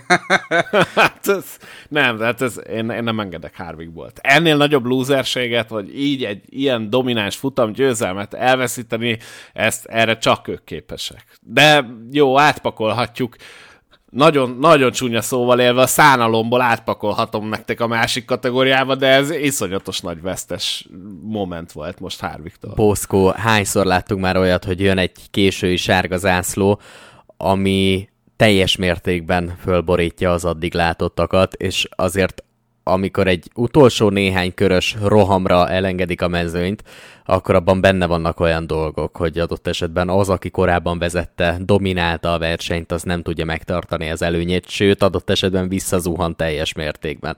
Tehát sőt, én... na jó, de... sem volt rá. Na jó, tehát, de, de, de nem itt, volt. Itt nem csak arról van szó, tehát hogy a vesztes az, és akkor megint fogalmakat magyarázunk. Ha jól emlékszem, akkor tavaly is volt egy hasonló vitánk. Tehát a vesztes az nem csak arról szól, hogy, hogy most ki volt béna, hanem hogy gyakorlatilag Kárvikék elveszítettek egy biztos győzelmet. De adott Jó, esetben figyelj. ez kívülállók is lehet, tehát hogyha nincs az a sárga zászló, akkor őket simán behúzták De ettől volna. függetlenül amit előtte összehoztak, az lehet, de amit előtte összehoztak, amit a teljes verseny alatt futottak, az És ezt mindenképp... hol látod a pontversenybe fölírva? De egyébként a kívülállókkal egyetértek, mert a pályán kívül állt Rodney Childers, hozta ezt a remek döntést, úgyhogy a pályán kívülállók az száz százalék, de nagyon kell sietnünk, mert ki fogunk szaladni az időből. Benne vagyok, hogy Hárvikot, hangsúlyozom még egyszer, jó indulatúan szánalomból átrakjuk az erkölcsi külön díjas kategóriába, és akkor a vesztesnél én tudok jönni a Hendrik motorsports bár kicsit necces úgy, hogy futamot nyertek, de a büntetés miatt legyen. És a... Srácok, nekem pont ezért Hamlin a vesztes. Jó, mondjuk igen, az is jó. Tehát ha belegondoltok, egy éve arra épül fel a narratívája. Mindenhol lépten nyomon hangoztatja, hogy én akkor fogok visszavágni ennek a gyereknek, amikor igazán számítani fog. És mi történik? A 11. helyért, érted? A 11. helyért belerakja a falba, és még nem is egy ilyen látványos valami, hanem utóbb három nappal később kell azt egy podcastben megmagyarázni, hogy vagyis egy nappal később, hogy ja, e, amúgy ez volt az, én ott törlesztettem. Nem áll. Jó, én ezzel tudok jönni. Hamlin. Még egy gondolat az előzőhöz, hogy szerintem tipikusan a Kevin Harvick féle esetek miatt uh, találtuk ki ezt a erkölcsi külön díjas kategóriát, tehát én jobb jelöltet, hogyha összességében ennek a díjnak az elmúlt egy évét nézzük, nem tudok jelölni elfogadom, elfogadom, muszáj sietnünk. Én Danny Hamlin bármikor mindig. megszavazom a vesztes kategóriába, csak szóljatok. Hogy mi? Ja, Hamlin. Jó, akkor Hamlin megszavaztuk a hét vesztesének, Harvickot az erkölcsi különdíjasnak. A hét győztesének én meglepő módon nem byron jelölném, hanem Sammy Smith-t. Egyértelmű. Én igen. meg tudom szavazni Sammy Smith-t egyébként, igen. Én is meg tudom szavazni Sammy Smith-t, bár szerintem tehát egy, egy atomerőművet raktak alá. Az, az, az, egy, az egy olyan autó volt, hogy, hogy mindent megtett, amit kért tőle, és, és össze se lehet hasonlítani szerintem a mezőny semmelyik másik tagjával, esetleg a saját csapattársaival, de jó, persze, nem volna semmit az érdemeiből, azt is haza kellett hozni, és nem semmi, hogy milyen kihívókkal volt dolga, Egyetértek, Sammy Smith. Erre én egyébként annyit tudok mondani, hogyha kicsit ezt aggodalomnak foghatom fel, amit mondtál, hogy ez egy csapatsport amiben benne van az, hogy hogy készítik fel az autódat. Ennyi. Akkor meg vagyunk, akkor a hét győztese Sammy Smith, a hét vesztese a Hendrik Motorsports, és az erkölcsi külön díjas, bocsánat, Danny Hamlin, és az erkölcsi, de akkor a Hendrikkel nem is Várj, ezt most megszavaztuk akkor a Danny Hamlin-t? Igen. Három-egy arányban? Én meg. Igen. Szörnyű. Jó. Jó, Moda szerint nem, de egyébként a hét vesztese Danny Hamlin, és az erkölcsi különdíjasa a versenyt elbukó Kevin Harvick, és akkor következik Atlanta, az átépítésről nem szeretnék beszélni, a tavalyi epizódban vissza lehet hallgatni, ugyanaz a véleményem most is, viszont mondjatok kérlek egy-egy jó pilótát, aki a fantaziba szerepelhet, illetve hát tartozunk azzal, Morfi vártam egy kis köhögést, vagy krákogást, vagy valamit, hogy elmondjuk, hogy kik voltak az előző heti fantazi legjobbjai. Nem tudom, hogy tudod-e, Morfi, hogy kik, kik voltak ezek, vagy van-e tipped? Hát én szerintem olvast föl, és akkor utána. és akkor megtudjuk, jó. Tehát akkor a Phoenixi versenyen a legjobb tippelő Rós András, Gratulálunk, első helyezett. A második helyen Autosport Fan, a harmadik helyen pedig L4 Don't Cut nevű felhasználónk az Arena 4 NASCAR Fantasy-ban. Úgyhogy gratulálunk, nagyon-nagyon szoros volt egyébként, de ez milyen jó ez a felhasználó név már. L4 Don't Cut. Imádom, imádom. Úgyhogy igen, igen. Egyébként a negyedik helyezett is egy ponttal maradt le mindösszesen a dobogóról, úgyhogy nagyon-nagyon szoros volt. Morfi, hát megnyerted, és mindjárt kikeresem, hogy összesítésben ez meddig is repített Ne az első téged, oldalon keresd a kicsit, kicsit letörjem és... a jó kedvet. Az 52. De... helyre följöttél, azért az nem rossz. Hidd el nekem, hogy, hogy az első dolgom volt, hogy megnéztem, hogy hogy állok az összetetbe, és azt a felröhögést, hogy egy ilyen jó teljesítményem, ez azért én azt hiszem 280 pont, ha jól emlékszem. 280 pont, igen. Előtte két fordul alatt nem hoztál. Nem, igen, tehát hogy egy ilyen jó teljesítménnyel se tudtam felkerülni az első oldalra, ez mindent elmond az első két hétről, és mivel, hogy Atlanta jön, ezért én, Sima lesz. Én, én, megint azt gondolom, hogy ha 100 pontos álomhatár sikerül megütni Atlantába, én már egy boldog ember leszek. Úgyhogy hát ez tiszavirág életű lesz ez a, ez a fantazi tündöklés, de hát srácok, azt kell kihasználni, amit ki kell használni, úgyhogy én már meg vagyok erre az évre, nyertem egy hetet fantasyból. Mondj nekünk, mondj nekünk egy nyerő embert Atlantába, hogy mi is ilyen Atlantára? Korilácsol. Nem, amúgy, de nagyon örülnék, hogyha valamelyik kötök bemondaná őt. Figyelj, én azt mondom, hogy van egy nagyon jó formában lévő versenyzőnk, és...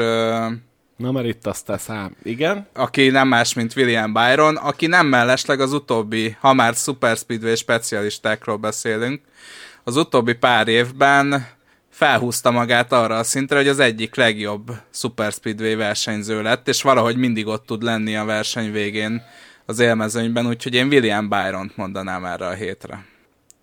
Én megmondom őszintén, még az elmúlt héthez egy kicsit fűznék hozzá egy gondolatot, illetve egy kérdést. Akik hallgatják ezt a podcastot, majd a NASCAR fanklub alatt hozzászólásban, vagy a YouTube link alatt hozzászólásban írja már meg nekünk mindenki, hogy a sárgazászló előtti időszak és a sárgazászló utáni időszak, tehát a verseny leintése közti pillanatban ki hány pontot vesztett el fantaziban. Mert én az összeset majdnem. borzasztó volt, borzasztó volt. És akkor itt megragadnám az alkalmat, hogy a jövő hétre a tippemet megfogalmazzam. Egy olyan versenyzőt gondoltam ki, akit soha, soha, soha, soha nem fogok berakni a fantaziba, maximum még egyszer az idei évben. Ennek megfelelően bátran választhatom őt, mert nem fog elvenni túl sok helyet ugye a tíz lehetőségből. Cory Lajoy lesz az én versenyzőm, akit szeretnék, kihangsúly... akit szeretnék kihangsúlyozni, hogy a futamgyőzelemre ugyan nem tartok esélyesnek, viszont a top 5-ös eredmény adott esetben, mivel hogy az elmúlt évben is jól ment, ezeken a típusú pályákon jól szokott szerepelni, ezért kinézhet neki. Futamgyőzelemre nem esélyes természetesen, azonban minden más eredmény, ami a futamgyőzelem és a top 5, top 10 környékén van, az elvárható tőle. Úgyhogy Cory Lajoy az én fantazimban szerepelni fog. Most, most, akkor, most akkor maradjunk annyiban, hogy a moda ki akar állni a hősök terére, nem? Zoli, nagyon Ez... szeretnéd ezt, de ne reménykedj. Cory Joy második lesz legjobb esetben is. Nekem múlt hét óta van egy ilyen nyugtalanító gondolatom, hogy a moda valójában ki akar állni a hősök terére pucérkodni. És ezt, ezt mindig megerősíti valahogyan, valamilyen formában. Jó, oké, bevezetünk egy új kategóriát, Super Speedway-en a top 5-re esélyes, de a győzelemre semmiképpen se esélyes versenyzőnek a kategóriája. Önmagában mennyire szakmainak hangzik ez, nem? Hogy tudja, miről beszél a fiú. Figyeljétek meg, tehát majd Most erre visszatérünk igen. jövő héten. És majd akkor meglátjátok, hogy igazam volt. Jó. Zoli, egy okay. tippet Én... Várnék. Jó, én mondok egy tippet, legyen mondjuk, hát ez ilyen szerencse játékszerű. Kevin Harvicknak visszaadja az élet szerintem azt, amit most elvett. Harvickon egyébként is én meg vagyok botránkozva, hogy Super Speedway-ekből olyan keveset tudott eddig besöpörni, mint amennyit. Az egyik legkiegyensúlyozottabb, legstabilabb versenyző ezen a pályatípuson is. Nézzétek meg a DNF-jeinek a számát meg mondjuk úgy a top 15-ben töltött köreinek a számát kiátlagolva, Kevin Harvicknál nem nagyon fogtok tudni jobb Super Speedway versenyzőt sem mondani, úgyhogy én most mondom Harvickot. Akkor én mondok egy nem egy olyan nagy meglepetést, én Baba Valaszt fogom betenni a fantazimba, elkezdek egy kicsit spórolgatni, mert hiába rakom be nagyobbnál nagyobb neveket, egyelőre a 43. helynél följebb nem tudok menni az összetetben, úgyhogy rápróbálok Babára, hát hogyha egy kicsit megér a szerencséje itt Atlantában, és akkor ott lesz az elejében, ahol egyébként lesz track és Xfinity verseny is, egészen pontosan szombaton este 7 órakor kezdődik az Atlanta Motor Speedway-en a Craftsman Truck Series, majd uh, utána 10 órakor következik az Xfinity futam, szintén szombaton, és vasárnap este 8 órától, tehát senki ne 9-re gondoljon, meg 8.30-ra, meg 9.30-ra, 8 órától, azaz 20 óra 0-0-tól érkezik az Atlanta Motor Speedway-re a Cup Series mezőnye versenyezni, úgyhogy nem maradjatok le róla, nagyon fontos, mert Amerikában már állítottak órát, úgyhogy ezért ez a kicsit korai időpont, senki ne feledje. Köszönjük szépen, hogy ezen a héten is velünk voltatok, tartsátok meg ezt a szokásotokat, és legyetek velünk a jövő héten, és sziasztok, hello, hello! Sziasztok, mindegyik verseny a meccs négyen, ezt elfelejtettük mondani. Hello mindenki! Sziasztok!